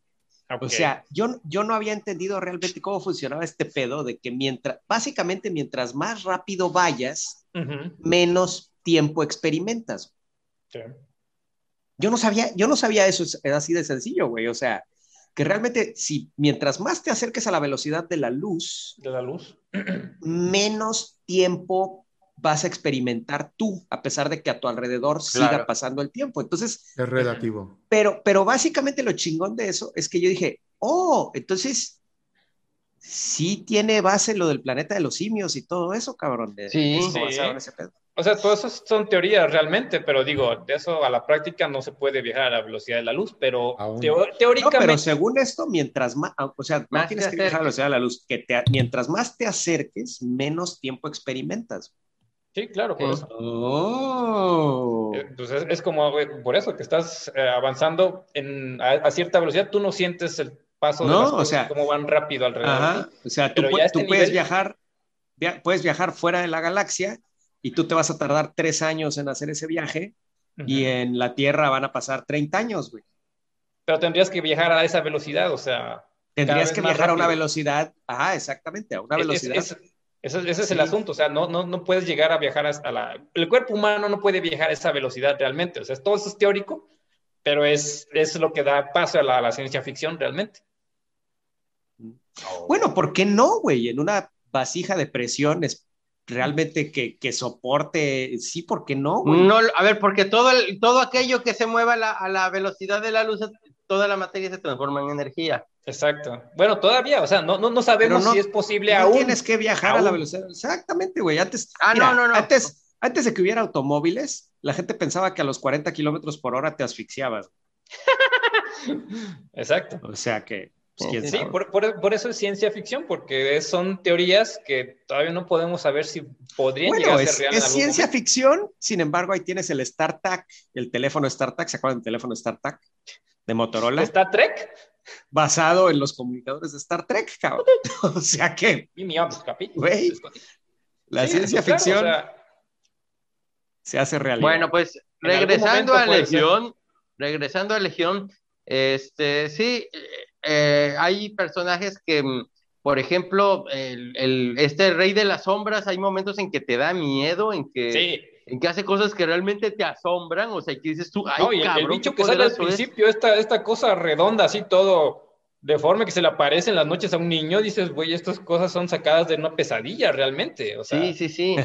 este, entonces, bueno, eh, pero sin embargo, los personajes también van cambiando. Llega el momento en el que ves de otra manera este villano, y de una manera que yo nunca ah, lo he visto en los cómics siquiera. Me gusta cómo va cambiando. El personaje principal también va cambiando, aunque nunca te deja de caer bien, nunca lo dejas de comprender, porque si no lo ha tenido fácil. Hay veces en que dices, soy hijo de tu chingada madre, o sea, ¿qué, qué, pasado de veras eres, ¿no? Y, y en parte lo entiendes, porque le falló también todas las cosas, bueno, por lo menos yo sí, hay algunas personas que eh, terminan la segunda temporada y dicen, ay, la regamos. Creo que nos equivocamos, ¿verdad? Bueno, a ver, y, y, por ejemplo, si yo les pido que me hagan una comparación con otras series de personajes eh, basadas en personajes de cómics, por ejemplo, mm. si lo comparamos con, con Daredevil, por ejemplo, ¿cuál sale mejor? No. Si la comparas es, con. distinto, güey. Con Flash. Es, no le gana o más bien. O más bien, por ejemplo, eh, la puedes comparar con algo como Breaking Bad o como... Mm. Yo lo compararía más bien como con Doctor Who. Con Doctor Who, eso te iba a preguntar. Con Doctor Who, nada más que Doctor Who, te voy a decir lo que tiene. Doctor Who puedes tomar cualquier episodio de cualquier temporada, ah, lo puedes ver y, sí, no, esto no. y es este principio a fin. Este, este serial lleva una, línea Que, que, sí te, que, que, tiene un punto claro al final, o sea, porque va siguiendo los cómics, y, y desde el inicio eh, la, la, idea era llevarlo a que el, el, personaje se hiciera el villano. Y este, y sí, o sea, todo su, eso, eso es lo interesante, cómo va llevando este, a, a, David cambiando poco a poco, hasta cuando llegas a la tercera temporada ya se hizo villano, pero él no se ve como un villano. Y tiene unas secuencias muy interesantes de repente al final, así de tomas completas, donde, van, donde ya tiene una comuna, ya, ya, ya dejó a, todos sus, sus, amigos, los abandonó, los dejó, se fue a hacer otro desmadre ahí porque él quiere hacer las cosas a su modo, más aparte trae todo el desmadre en la cabeza de aquí están manifestando ya las personalidades. Me hubiera gustado que las hubieran eh, separado más, pero realmente pues es el mismo, el mismo actor, nada más hace caras distintas. Se nota un poco, sí que son distintos, pero me hubiera gustado que lo hubiera manejado como en los cómics, pero aunque es más complicado. Pero ya está, es, digo, en esa secuencia que tienen aquí, donde quieren eh, ya atacarlo para sacarlo, para, este, para eliminarlo, porque eh, ya vienen del futuro los otros personajes donde se dan cuenta de que va a destruir el mundo este cabrón. Ese es el, ese es el, el meollo del asunto, o sea, que se vuelve villano y en un momento va a destruir el mundo. Eh, pero no saben exactamente por qué, la están dando pistas, o sea, te la hacen así cardíaca de por sí en toda la segunda temporada. Y en la tercera es donde ya todo explota este desmadre. Interviene una, una chava, se llama Switch, que es la que viaja en, en, el tiempo a través de una puerta que abre así y se mete a un pasillo y en el pasillo hay un montón de puertas, pero también hay unos demonios del tiempo que lo andan persiguiendo y se ve así, todos borrosos, así como, como van avanzando, pero avanzan este, como cortados, se siente cortado. O sea, el efecto que le hacen es, está muy original. Se oye, Oye y, y, será que, porque lo que está, todo lo que me estás comentando específicamente en el elemento del viaje en el tiempo me recuerda los conceptos que metió ahorita Hickman en, en Hombres X, güey. Más. Eh, específicamente los elementos del futuro, cabrón. Ya ves ah, que. Ya ves que él llevó la pues historia un millón de años en el futuro, güey. Sí, no, este no, no va tan lejos, este no va tan lejos porque según explota el viaje en el tiempo, pero aquí ya es donde empiezan a meter más esos, esos conceptos y está vaciado porque, digo, experimentan ese, ese, ese momento en que llegan a la base de, de, David, donde ahí está toda su, comuna de hippies, pero llegan todo el, SWAT, y es una secuencia completa en la que él va saliendo y va matando y destruyendo a cada uno así, pero en una, pum, lo matan. Entonces tiene que repetirlo porque está la, la chava esta que viaja en el tiempo, entonces ya lo empiezan a, hacer mucho más elaborado. Me acuerdo más de la tercera temporada ahorita porque es la última que vi, pero cada uno tiene así unos detalles así bastante interesantes. Pues fíjate que ya me interesó y probablemente, probablemente está buena. En el y, está muy buena. Y, y, te voy a decir una cosa, lo que me gusta es que eh, termina bien. O sea, sí, sí, te quedas con un final. sí he estado viendo esta porquería de Jupiter's Legacy, güey. Voy a ah. para ver el último episodio, güey. Híjole, yo quería hablar también no voy a ver mencionarla. Ah, vamos, a hablar, de vamos, a hablar, de Jupiter's Legacy, güey. ¿Cómo no? Por supuesto. Ah, pues va, sí, la acabo de terminar. Fíjate que, que, bueno, ya terminando el tema de Legión, sí, ya, ya, me, ya me dieron ganas de verla. Estoy seguro que a nuestros podescuchas les dará ganas de verla. Te, digo que está buena la serie, pero el, inicio es complicado y te digo, no es, no es muy accesible para todo el mundo. No esperen ver Daredevil, no esperen ver superhéroes tradicionales porque pues, no va por ahí. No, pero, pero el tema es que está entretenido. Está entretenida. Que algo esté que, avance la trama o que, que está interesante cosas, cabrón, está interesante, exactamente. Sí, Ahora, más, que nada, más que nada es el espectáculo visual. De repente tiene hasta musicales, de repente se ponen a cantar porque viene al caso. Viene al caso dentro pues de la chido, trama. Y dices, ok, o sea, está chido, está interesante, o sea, está divertido. ah, no, y, y, y, por ejemplo. no estoy en contra. Mis episodios favoritos de Batman Brave and the Bold son los musicales. Ah, también. Ah, bueno. ah, bueno, o sea, se divirtieron haciendo la serie. Se nota Ahora, que sí. Y, y, por ejemplo, donde mm. tiene menos, menos momentos como de musical, que sí, de repente lo tiene, se me había olvidado, es en la tercera temporada, pero sin embargo. La, primera. donde tiene menos, para mí es en la tercera. Pero bueno, bueno, irrelevante. Eh, eh, no, espérame, pero el soundtrack, el soundtrack de la tercera ah, me gusta como, o sea, no es que sea musical, es que te ponen una música de fondo con una canción de fondo con una letra muy adecuada para lo que está sucediendo ahí. Entonces, eso no, te ponen la de aleluya cuando sale Superman, eso sí, no. bueno, ok. Pues entonces, este, pues bueno, eh, hace, no, no recuerdo si hemos hecho podcast de Jupiter's Legacy. Hicimos, podcast de uno, especial, escuche, escuche, escuche nuestro episodio. Hace, habrá, habrá sido hace muchos años ya, Sí, ya. El episodio de, Jupiter's Legacy. Fue un cómic que a mí me encantó porque, pues era en, el, en, la... Los inicios de Miller, ¿no? En la, pues no, yo no diría inicios, yo diría que fue su mejor época, yo diría que fue la mejor época de Mark Millar, porque es cuando él hacía historias peliculables al 100%, ¿no? Y la verdad es que Frank Quietly siempre ha sido un ah. artista con un estilo muy definido, que la verdad es que a mí me encanta el estilo de Frank Quietly. Hay quien lo odia porque dibuja, porque dibuja todos los personajes con cara de viejito, ¿no? con cara de bebé. Muy extraño, pero a mí me, me, encanta el estilo de Frank Quietly eh, y, y, el gore, cuando dibuja gore Frank Quietly, ah, me encanta, ¿no? Y creo que fue, precisamente estábamos, estábamos hablando de, de, Invincible y de cómo Invincible, el cómic, eh, llegó a un punto en que empezó a explotar el gore. Pero yo la primera vez que vi ese tipo de gore relacionado con superhéroes fue precisamente en Jupiter's Legacy. Fue la primera vez que, bueno, que yo recuerdo, ah, o sea, para mí, a ese el nivel, primer cómic impactante a ese nivel, en donde vi una muerte así cabroncísima de una persona vestida de superhéroe, güey, con mucha sangre, fue en Jupiter's Legacy, ¿no? Creo que lo hizo en Authority también, este, Quietly en algún momento, porque sí llegaba a esos extremos, pero bueno, X. Entonces, eh, eh, Jupiter's Legacy es una historia en donde todo pasa rápido y, el centro de la, de la historia es eh, el legado, pero el legado desde el punto de vista de... Eh, pues no, no la familia, cabrón. En el cómic no, no figura tanto la familia. No, exactamente.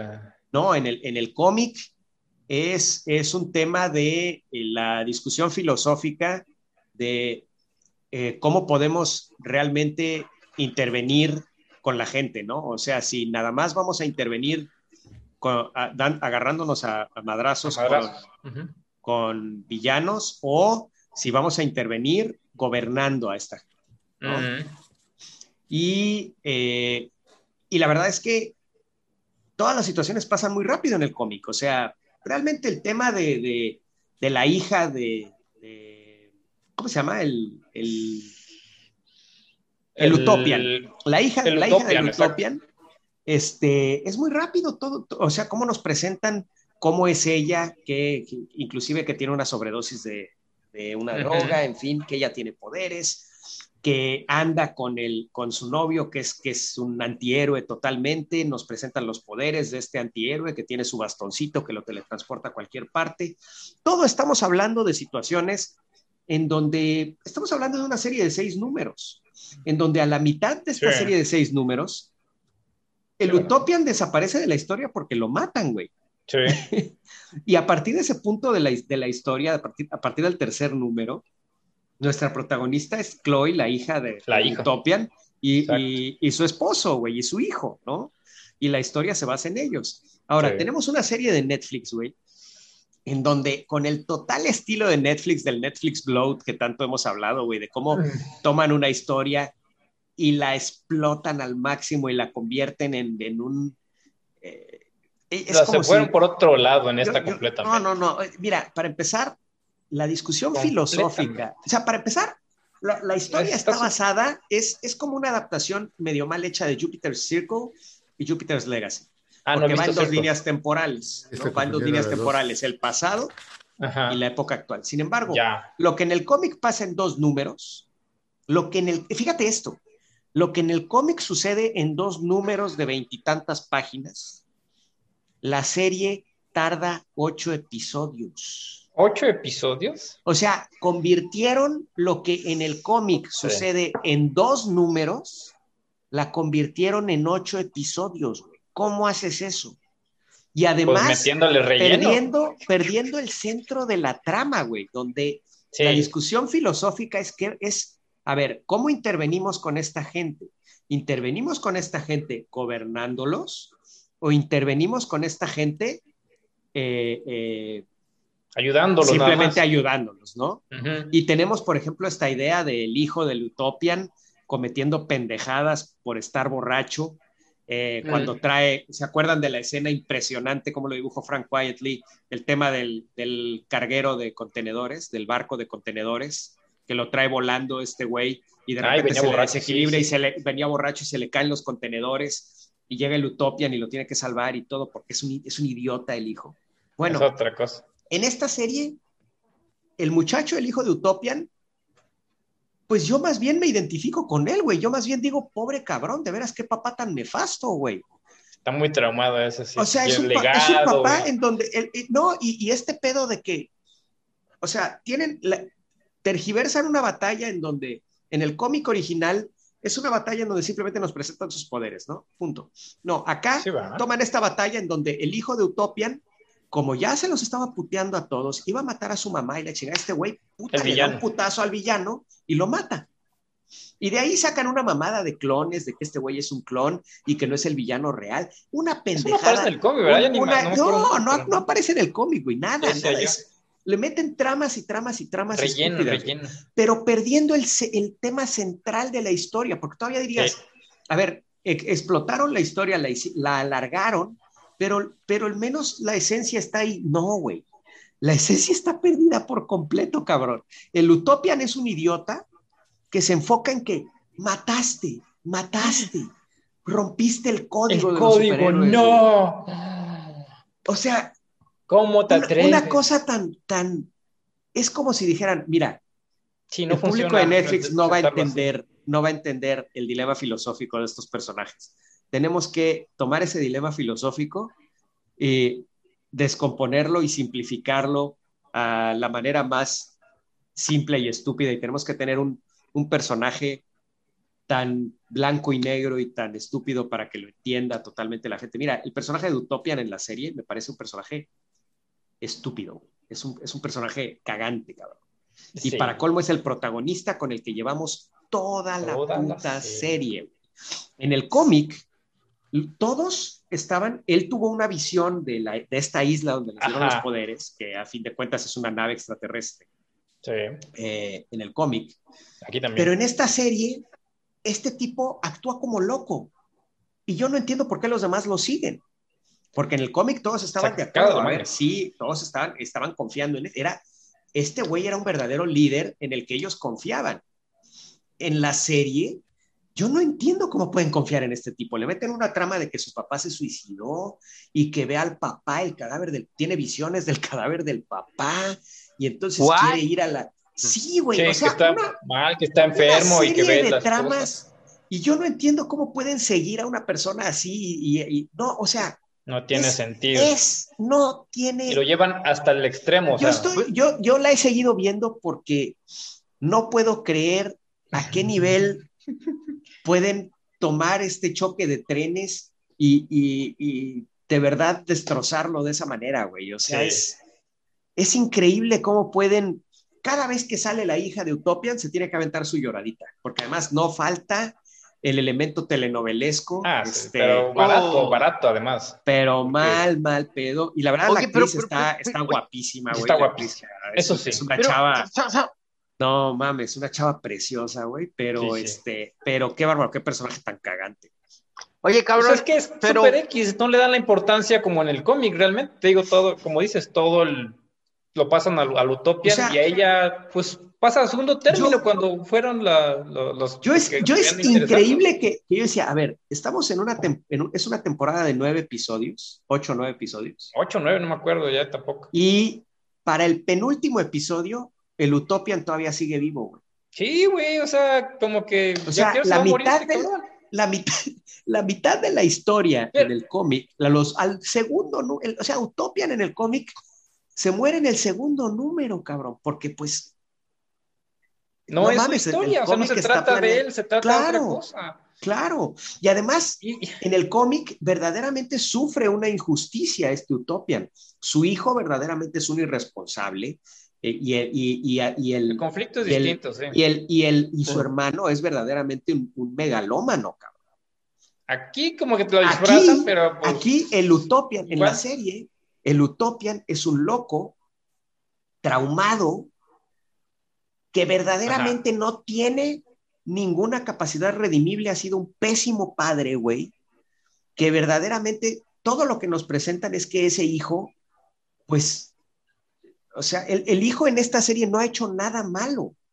O sea, no es irresponsable, no está mal, no, no, o sea, nada de lo que ha hecho hasta ahorita nos presentan un hijo así de, mal como, como es en No, al contrario, o sea, está siguiendo los pasos del padre y quiere agradarle y hacer las cosas bien, pero pues de repente no puede. Y el hermano del Utopian, güey, el que tiene los poderes psíquicos que en el, cómic es un megalómano, megalómano, lo que quiere es gobernar, es un, es un es un tipo que quiere gobernar el mundo a fin de cuentas, ¿no? Bueno, aquí en, aquí en el, en la, en la, serie, lo presentan como es verdaderamente la voz de la razón, el güey. pues sí. No mames. No, no es tan Aunque el twist al final. No mames. No, no, no. ¿No, ¿No has visto el final? No he visto el último episodio, ¿no? Pero no importa, dime qué pedo. Pues mira, al final resulta que sí es el malo.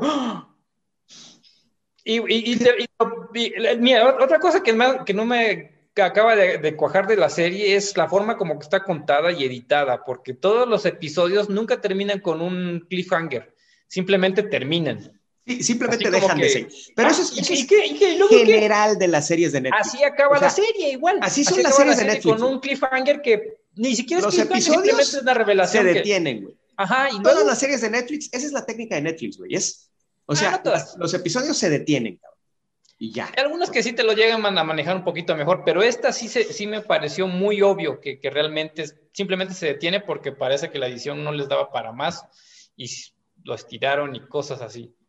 Así se me hace muy obvio, muy, muy, muy obvio en ese aspecto. Este, mira, se, se, me se, me hace una lástima porque si hay alguien que sí, lo es, se, aleja, espérame, si hay alguien que se aleja de cuestiones telenovelescas en sus cómics es Mark Millar, o sea, no entiendo. Si hay alguien que tiene cómics cero eh, engordados, güey, con historias cero bloateadas, güey, cero. Es Mark Millar, cabrón. Sus cómics son muy peliculables, las historias son súper vertiginosas, van al grano, cabrón. O sea, me, me, me, da, me, da temor ahorita la de Magic Order, que también está buena de Netflix y bueno, la van a sacar exactamente lo mismo. Se me hace que van a hacer un desmadre ahí también. O sea, y se van a enfocar en otras cosas que no tenían, que no, que no desarrollaron los cómics. Ya no salía a seguir sacando el cómic, yo creo que por lo mismo que ya lo compraron para televisión y ya no, no va a seguirlo.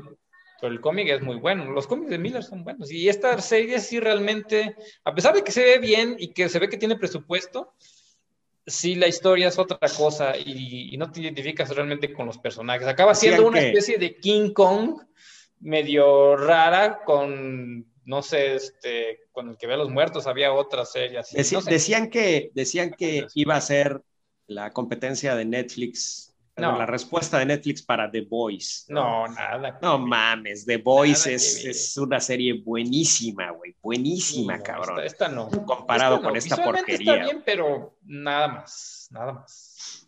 Realmente no tiene la, la, la profundidad del cómic ni la ni el impacto en los personajes, simplemente aparecen. Realmente sí le falta, o sea, está, está palomerísima.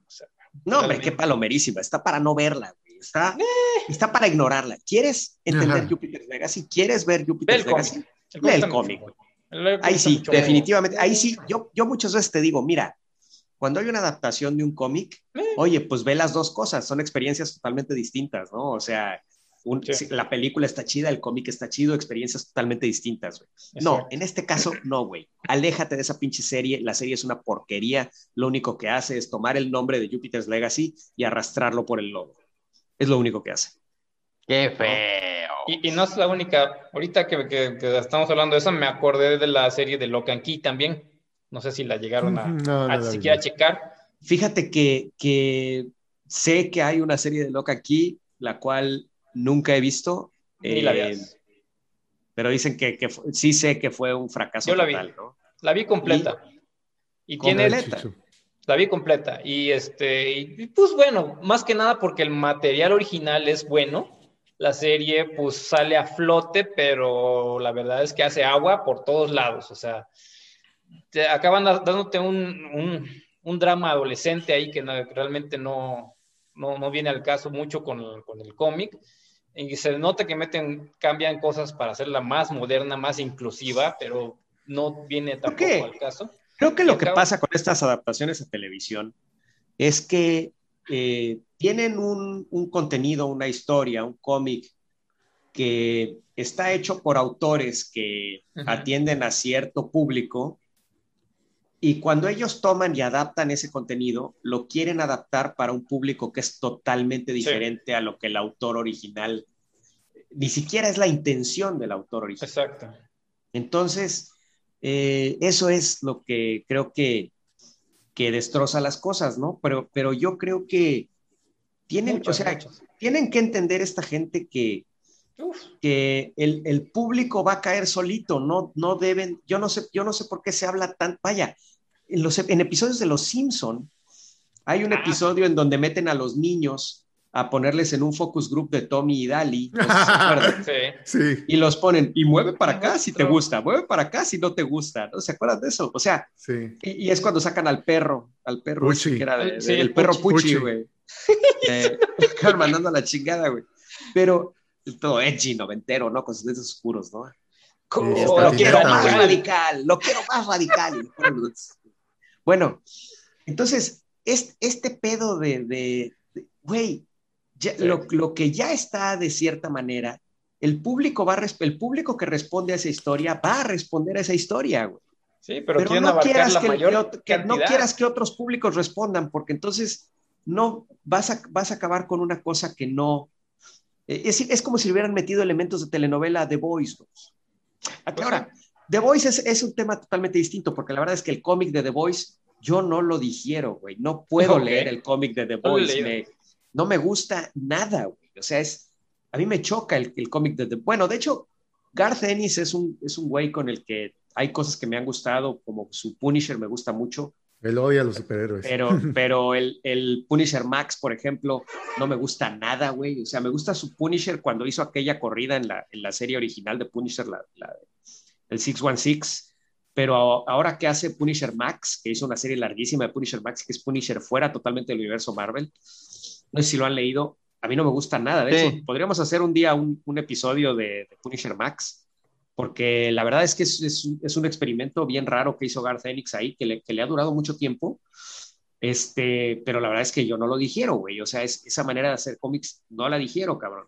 Y The Boys tiene un chingo de trades, pero la verdad es que puta, el primero lo soporté con dolor, güey. Empecé a leer el segundo y dije, no, ya, hasta aquí, cabrón, no llego a más de The Voice. Sin embargo, la serie, me encanta la serie, güey. O sea, para mí es de lo mejor que hay en la televisión ahorita, ¿no? La serie de The Voice.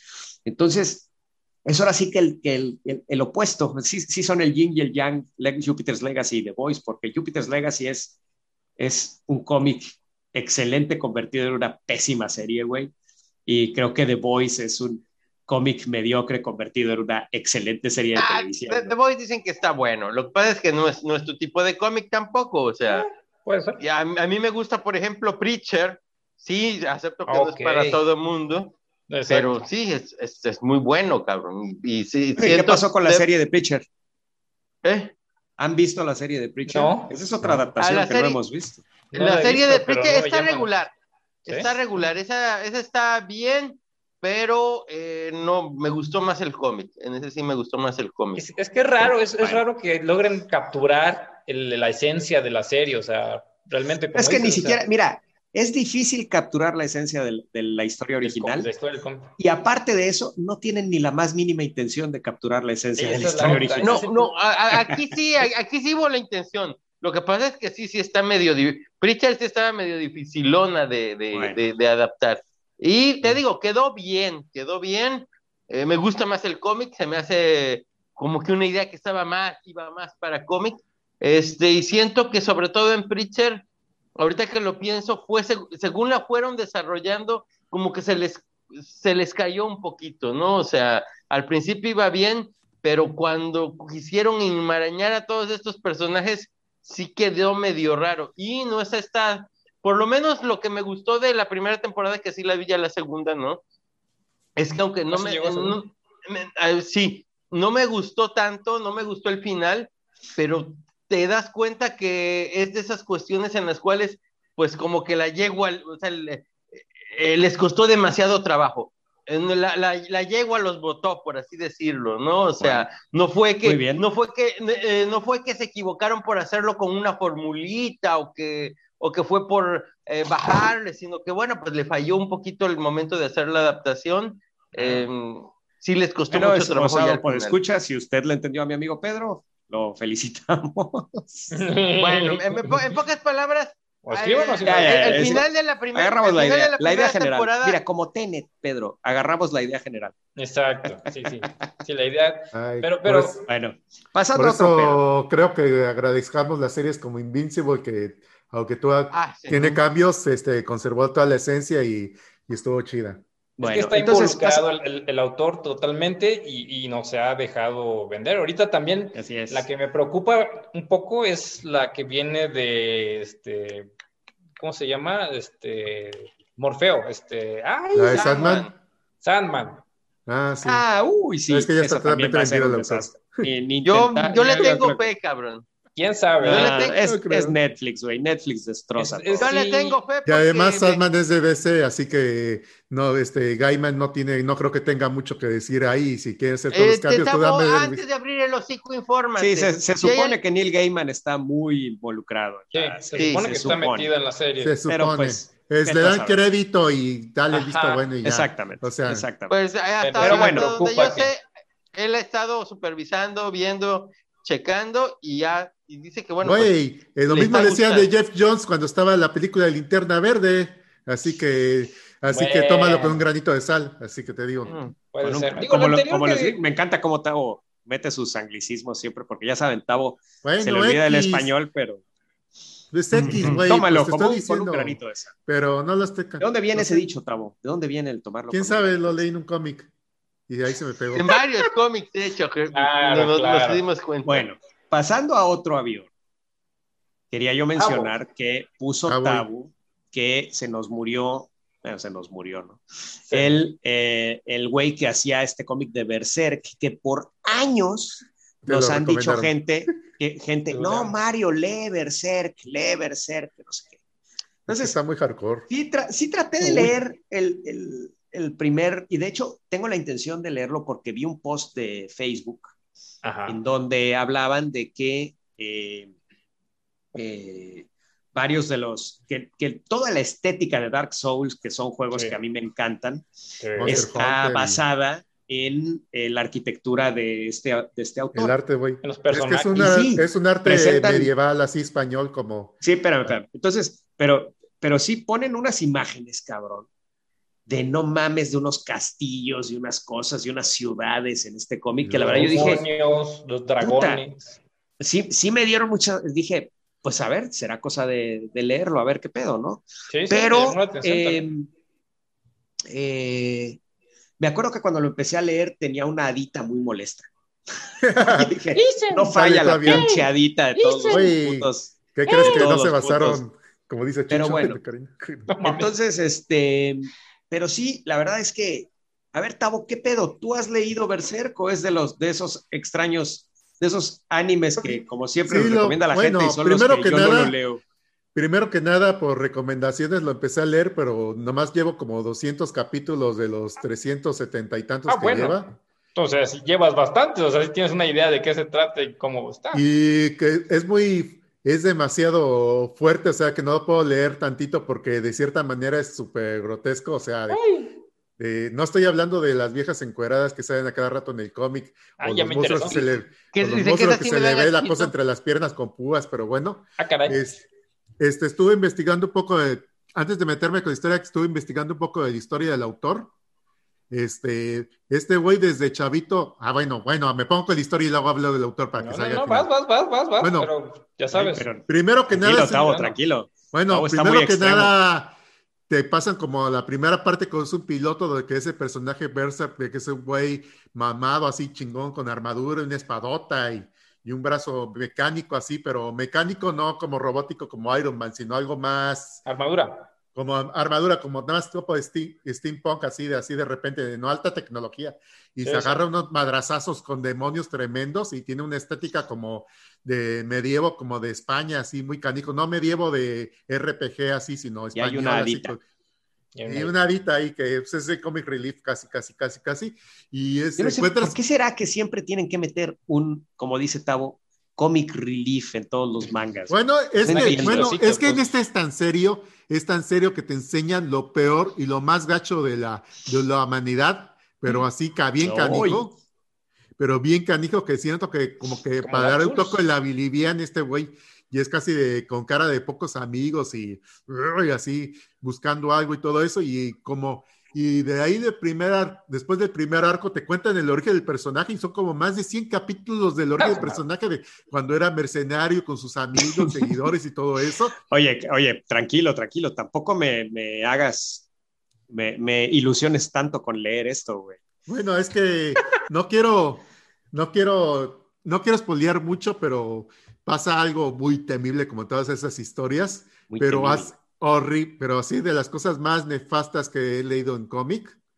Este, y ya cuando termina el personaje de Berserk y ya vienen, vienen historias, o sea, de la Inquisición, de la iglesia, de mierda y todo eso, demonios, ángeles, demoníacos y así. Ni siquiera nunca he visto un ángel en el cómic, a lo mejor pues de antes, sino puro demonio así horrible, de lo peorcito de la, de la humanidad, este, casi casi el huevito de, el huevito que siempre va siguiendo la serie, es que está buscando una persona en particular y Al prácticamente... señor de la ceniza que está enfrentando a los dragones.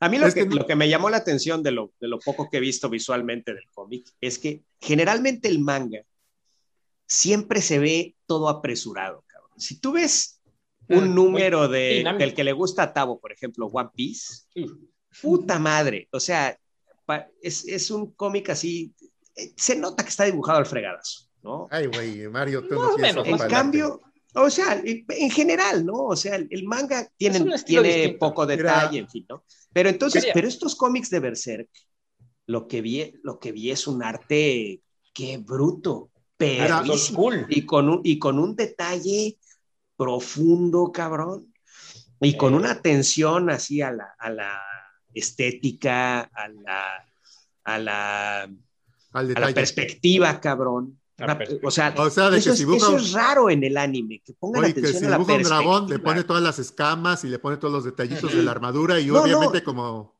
y que eh, tiene, y que, y que es... escenarios. Sí, y ves, y ves una perspectiva clara del tamaño de las cosas, que eso es raro en el manga, ¿no? Sí, sí, Inclusive enfoca ahorita, vaya, acción.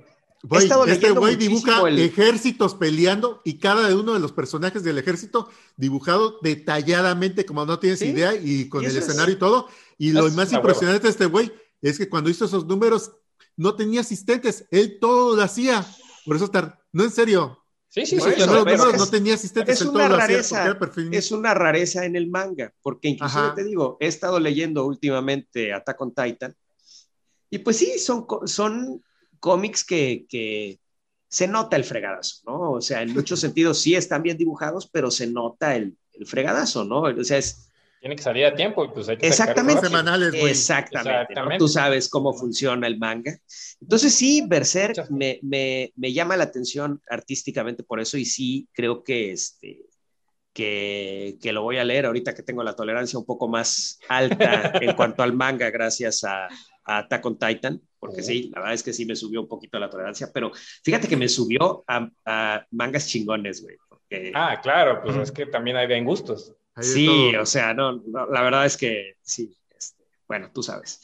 Bueno, Entonces, pero este, ¿cómo, se llama el, comentar esos cómo mangas. se llama el género que me caga, Tabu? Shonen. Shonen, exacto. Chonen, Eh, ese es para chavitos. Berserk Los. Chones. es seinen, es como es el que le ponen para que es un poco más ¿Qué, adulto. qué quiere pero- decir? ¿Qué quiere decir shonen? Shonen, eh, no estoy seguro, es más bien el género de acción, aventura para la chaviza de entre Para 15 chavitos. hasta Exacto. para chavitos de, y, y para los que se Y gradúen del Es, Shonen es van para el Seinen. PG-13. ¿Cuánto que es ¿Cómo? PG-13 aventura? Ca- Ah, clasificación B para Ok. aventura, o sea, para adolescentes y, adultos y adultos. Bueno, y este, y entonces, este, este Berserk, ¿qué género, entre comillas, es? Seinen. ¿Y qué quiere decir Seinen? Bueno, no estoy seguro, pero es el que enseña destritamientos, Ah, chichis y tetas y todo eso. Es género adulto, es el que le Es, sigue no es de para adultos, es, es clasificación R, entonces ya. Ajá. No, No, necesariamente es que- R, pero puede tomar temas que. que- R, que- dije. Bueno, R ya, bueno. Fíjate que, que te, voy a, te voy a decir algo. Eh, los juegos de Dark Souls sí tienen una arquitectura muy especial. No es Sí. la fantasía clásica como la vemos en todos lados. O sea, es, No, no es una arquitectura es muy oscura, cruda. muy, y, y muy tiene, gótica. y al mismo tiempo tiene magia. Entonces, me llamó mucho la atención que esa, e- esa atmósfera la tomaron de estos cómics, ¿no? Entonces, sí, definitivamente es algo muy original, ¿no? Es un, es, un enfoque a la fantasía muy original. ¿no? Sí, no hay magia tal cual verse. Hay más hasta esas haditas que hablas tanto, nadie la puede ver más que ciertas personas que creen un poco más en la fantasía o, o que están más entonadas a las cosas sobrenaturales. Como Peter Qué lástima que uno como lector la ve. Bueno, ¿y, y en sí de qué se trata el cómic? Porque pues sí, muy bonito el dibujo, muy acá, pero bueno, yo lo es Berserk, que es un güey con armadura es con espada que mata, que Ah, mata a unos tremendos demonios por una razón que si quieren ya se les poleo ahorita. ya me explicó Mario de qué se trata, ya dijo. Ya. Conan el Bárbaro, con eso entendí. Es el Ah, pitch, es el pitch de elevador, güey. Es el Es- Conan, sí, es sí, el manga exacto. de Conan. Güey, si Manga sale el tremendo. Belce- Belcebú ahí con los huevotes y el pito, ay, ya, el pitote, bueno, ya no puedo decir Sí, más. pues es el estilo, o sea, de fantasía Ajá. oscura realmente, pero pues tienes Sale- al bárbaro o tienes De al hecho, se nota, se nota el, Dark Souls. en el cómic se nota totalmente el, el- pues la influencia así de Fraceta, por ejemplo. Órale, Este, chingón. Sí, Mm. y es un cómic totalmente de autor. Entonces- Ahorita que se murió, este, le, que hacía Hayame Onoipo, que dijo que le ayudó desde chavo hacer su cómic, este güey de, ay, tengo que sacar este cómic, pero yo te ayudo, y ya, te, ya ha visto los sketches de Berserk, es totalmente la idea de él, y la propuso la editorial. Este güey desde muy chavito desde la secundaria, estaba haciendo lo que serían doichis, que son como fanzines, de, que eran como prototipos de Berserk, hasta que lo metió en una revista para concurso y le dieron, le dieron para el editor, le dieron la editorial este Young Animal, no la Shonen Jump, era una revista más tipo para adultos. Que realmente lo estuvo haciendo semanalmente desde morir desde semanalmente paso madre semanalmente hay un Ah, momento pues, que lo pobres cambió japoneses, la verdad está e- esa la verdad es que sí. fíjate que esa cultura de los japoneses está muy cabrón está muy cabrona. Eh, bueno te, te estoy No. platicando este pero no- desde el Tavo, 90 sígueme platicando. Desde el 90 lo empezó a hacer, pero ya tenía por varias versiones antes que habían publicado 40 tomos de otra madre y así de Proto Berserk. Y realmente lo cambiaron un tiempo, unos años después, ya como 10 años, algo así, lo cambiaron a otra revista y ya fue un poco más irregular porque ese ritmo lo estaba matando literalmente. Pues, Literalmente lo mató Sí, porque sí. murió muy temprano. Porque ahí entre lo que he estado, entre lo que he oído, entre líneas y varios mancacas y todo eso, el ritmo semanal es muy matón porque no son siete días para hacer el cómic, son siete días para presentarle el guion, el editorial al editor, para hacer los cambios y todo eso, Nada, y como tres días para dibujar el, tres No, días para dibujar el mure cómic ahí con los, aunque sea con los asistentes y dicen que sí, no pueden no tomar ni, ni un día libre, o sea, dice uno que tardó como dos años para tener un día libre. Ahorita que se murió, estaba una página de que estaba dibujando Shigeki, no sé qué, que hizo, eh, que hizo Gege no Kitaro, que estaba platicando con el que hizo Saibo 0, Saibo 009 Ichimori y eso es bueno el que hizo dibujó Astro Boy, que son como los... Ya, ya deja de, los de- dioses. de hablar. Yo, yo lo único que sé de. Oh, espera, palabrería platicando que dice Tavo, que- me sé esto de. que- Sosaero, Sosaero, Ay, Sosaero. Shigeki le estaba platicando a estos dos, dos dioses del manga Ah. que eh, hizo un proto X-Men antes de que hicieran los X-Men y el otro güey hizo Astro Boy, que literalmente esos güeyes no dormían, dijo, no mames, no trabajen tanto, ni siquiera duerman 10 horas al día porque estaban presumiendo que estaban trabajando demasiado y que ya tenían días sin dormir y obviamente esos dos se murieron a los cincuenta y tantos años y Ah. Shigeki, que, que no quitaron, creo que vivió hasta los 90 años fácilmente. Ahora Pues es que entiendo sí. por qué te ves tan jodido, pinche Tavo. Es que ese ves, trabajo el te tiempo tiene cómics. mal, güey. Te tiene mal, cabrón. Sí, no, se la vive Ajá, ahí. el de One ¿Usted ¿eh? pensaría, usted pensaría que mi amigo Tavo tiene 35 años, pero no, mi amigo Tavo tiene 28. Eh, Sí, ay, qué horror. Tanto que trabajar le- lo ha afectado así. Lo ha- le ha afectado, es, es el ritmo de Pili Adventure, El lo tiene loco, de, Muy de de- hecho, él, él es el más joven de todos nosotros, por eso luego dicen, sí, estamos chavos. Ah, no, no chavos. El único chavo eres tú, nosotros ya, corazón. ya tenemos chavo. añitos encima. Oye, está, estaba yo viendo fotos de nosotros de hace cinco años. Dimos el viejazo bien feo, cabrón, estos, estos cinco años, eh. Chucho se No Tú también, Claro. pinche chucho, no mames, güey. No, sí, ya se nota el cambio ya. ya. Dimos ya, el ya lo viejazo recién. bien gacho en cinco años, qué feo. Mi amigo Pedro, güey. Sí. No mames, estaba todo güerito, todo chapeteado, güey, así bonito. Estaba el Esbelto cabrón, él. güey. Esbelto, güey. Y lo ves ahorita y dices, ¿qué te Qué pasó, cabrón? No mames, güey. Te ves más feo que Luis Miguel, güey. No mames, Ya ¿qué te ves. pasó, güey? ¿Qué te panzón? Que- Ay, no. Eh, Ya ves, la, la buena vida, no, la buena no. vida te cambia a uno. Y mi, y mi amigo Tavo, no Ay, mames, no. güey. Lo, lo veo todos los días que, que sale a pasear porque ahora ya tiene dos perras. Estoy hablando Uy. de perras realmente, no estoy hablando de dos muchachas que salen con Ah. Yo no hablo así. Estoy hablando de dos perras que tiene mi amigo Tavo. Ay, me- se me Estaría salió chido otra que vez de una quédate perra". quieta, perra, cuando me estaba jaloneando y pasó una mujer y, y me vio. Ay. Pero es cagado porque tiene, tiene perra, tiene esta canica, es una perra de estas que pues están bien locas, güey, esas perras ovejeras, güey. ¿Te acuerdas, ¿te acuerdas de la película de, del secreto de la montaña, güey? De... Bueno, o sea, que, que, son, que, que son los dos vaqueros, güey, que cogen en la montaña, güey, y que... y- bueno, Ah, está ¿Qué te Traían metiendo. imaginas miles- Tavo? ¿Tavo? traían miles y miles de ovejas, güey, dos vaqueros, güey, dos vaqueros. Sí, ya sé cuál es la miles y película, miles de ovejas, güey. Con perritos como la de, como canica, cabrón, Ah, como la ya. de Es Tavo, un güey. perro ovejero, Sí, güey. sí. y, eh, y, un, y una Doberman. Entonces, imagínate tú a Tavo, cómo camina, cabrón. No sé, No, no, no punto dos imaginar. kilómetros por hora, cabrón. Y estas perras vueltas locas a su alrededor, cabrón. Así como que ya, cabrón, camina. camina. Y Tavo, y Tavo con la mirada perdida en el celular. Buscando oh. pones. Ya, ya, no, hiciste una de eso, Chucho. Es cagadísimo. De eso. Ya ves, ya ves. Las aventuras de Tavo también. Sí, es, es muy Documentadas. Ver a Tavo paseando a las perras, a las perras locas esas que lo que quieren es correr por la vida, güey, y Tavo caminando. Por el campo, libres. Sí, la playa. a la playa, que corran ahí, güey, que se cansen. Le tiene miedo al mar, la grande. No, hombre, no mames, las, las lleva a la playa, las suelta y ya no regresan, güey. Ya no regresan. ¡Adiós, libertad! sí, güey. No, nomás la chica, la grande, no. Ay, bueno, pero. Bueno, ya regresando a la, a la grande mangaka, le puse cuca. En la le puse canica, güey. Se la grande. Le puse que no es zarigüeya, güey. No es zarigüeya, está más bonita que una zarigüeya. Ah, bueno, está, sí. está hermosa. Según Mario Eh. parece rata y luego se enteró de la raza y, y ya no dijo nada. Bueno, todavía sí lo siguió diciendo. Pues ya ves, así está. Le quería cortar Pues las bueno. orejitas la Entonces. ¿recomiendas Berserker? ¿Ya, aca- ya acabó la serie, por lo, por, por lo menos? Mira, tuvo dos adaptaciones de anime de cortas y la última era una animación horrible a computadora. Ah. Este, ¿no? Eso los...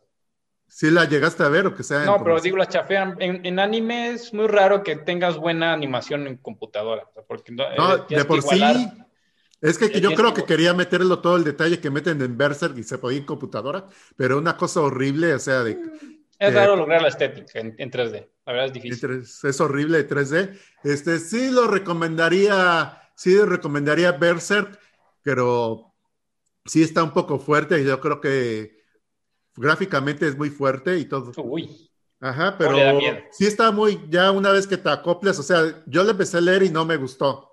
No me gustó mucho cuando le empecé a leer, pero ya cuando iba por el capítulo 100, 120, ya ah, quedaba. bueno, por el 100, que- ya, te- ya, ya, entonces ya te empieza Ah, a gustar, ya te Ya acostumbras empecé por a ahí del quedar 100. picado porque ya vi cómo era, cómo era el rollo y todo eso, y todavía no entraba ni siquiera la historia principal, No mames, pero como el 100 no empieza la historia. te- ¿Qué pedo con esto? Está bueno. Pues bueno, todavía no es la- llegaba al status quo. es la güey. naturaleza del manga. Es la Sí, naturaleza. sí, no, de Tavo, Sí, sabes porque que sí. qué, qué paciencia, ¿eh? Qué paciencia. Yo creo que ahorita el futuro del manga es que No, se destapó ¿quieres, un- ¿Quieres ver la paciencia de Tavo? Métete a No, su cuenta de Crunchyroll y vas a ver, eso es paciencia, cabrón. Oh, qué bueno que no revelaste todo lo que veo, güey. Eh, no, Tavo, qué pena, Ya, bueno. cabrón. Qué pena con la Qué gente, no pena. mames. Sí, no, no, no. Un montón de, de cosas ahí de, de, de cha- de- bueno, ¿para qué decirlo, verdad? Oh, bueno, Bueno, yo digo que se Bueno. destapó y ahorita como que ya está cambiando. Yo creo que ya esto fue una tapadera para destapar el mundo, para que no carguen trabajos. Y ahorita estoy viendo que muchos mangas en línea, como el de que me estaban diciendo, Kaijino 8 y el de Spy Family, que están vendiendo un montón y no tienen ese ritmo de a morir de publicación y queda muy bien.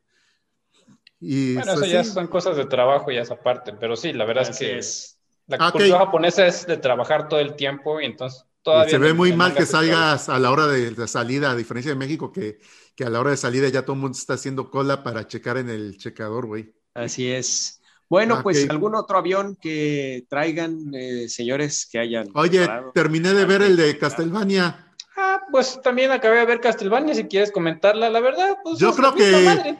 Yo creo que dejó totalmente innecesaria la innecesaria la temporada anterior. Yo creo que si las hubieran juntado la, la tercera y la cuarta, hubiera quedado una super temporada así enorme.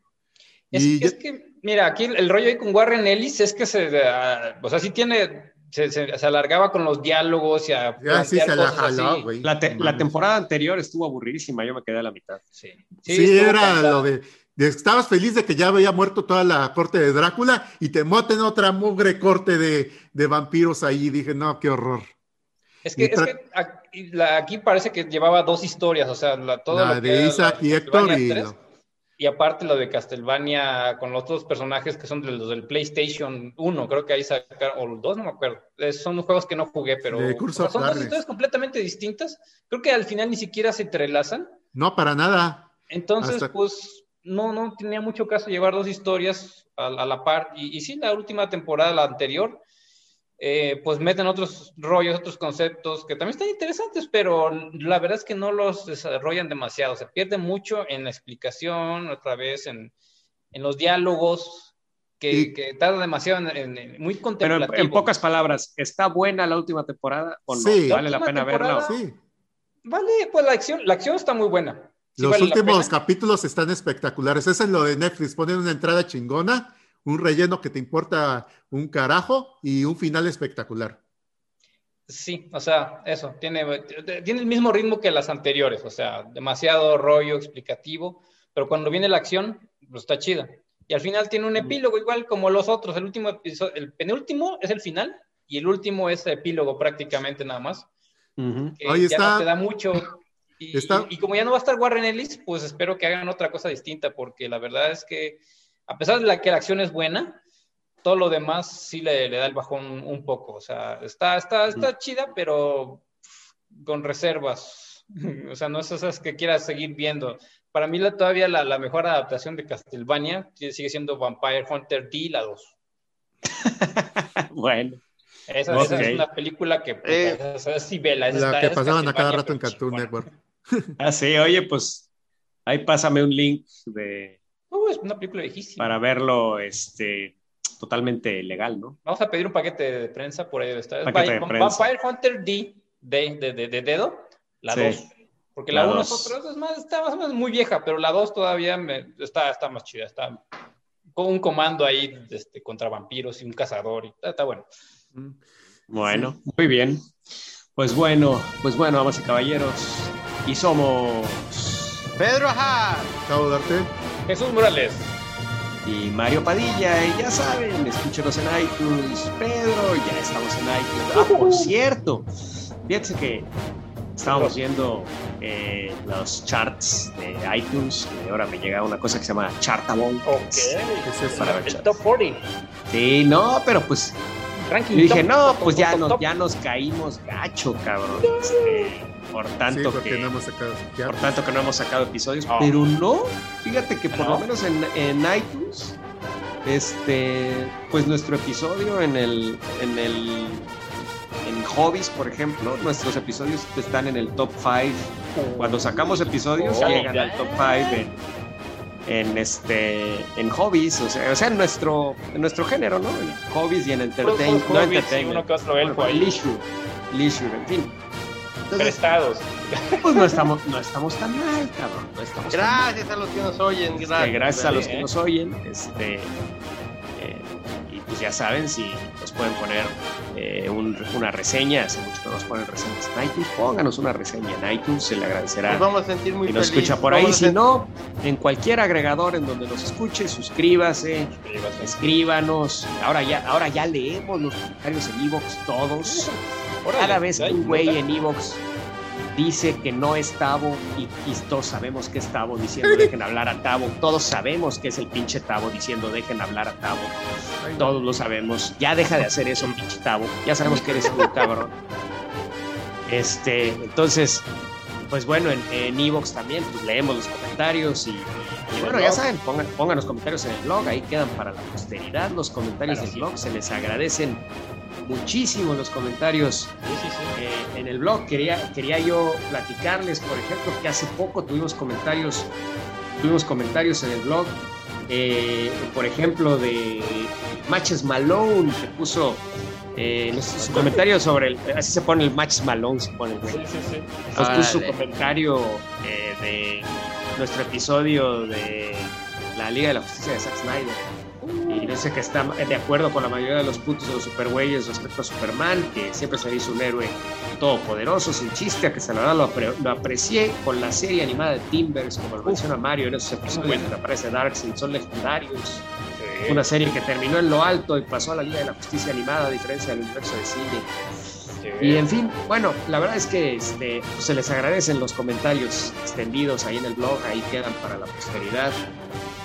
Este, y pues bueno. Y todas sus eh, aportaciones en el Patreon también. Así es. Y las aportaciones en el Patreon que. Aunque ya estamos en las claves, pero pues algo se No, nomás porque ya vieron de qué me lo gasté.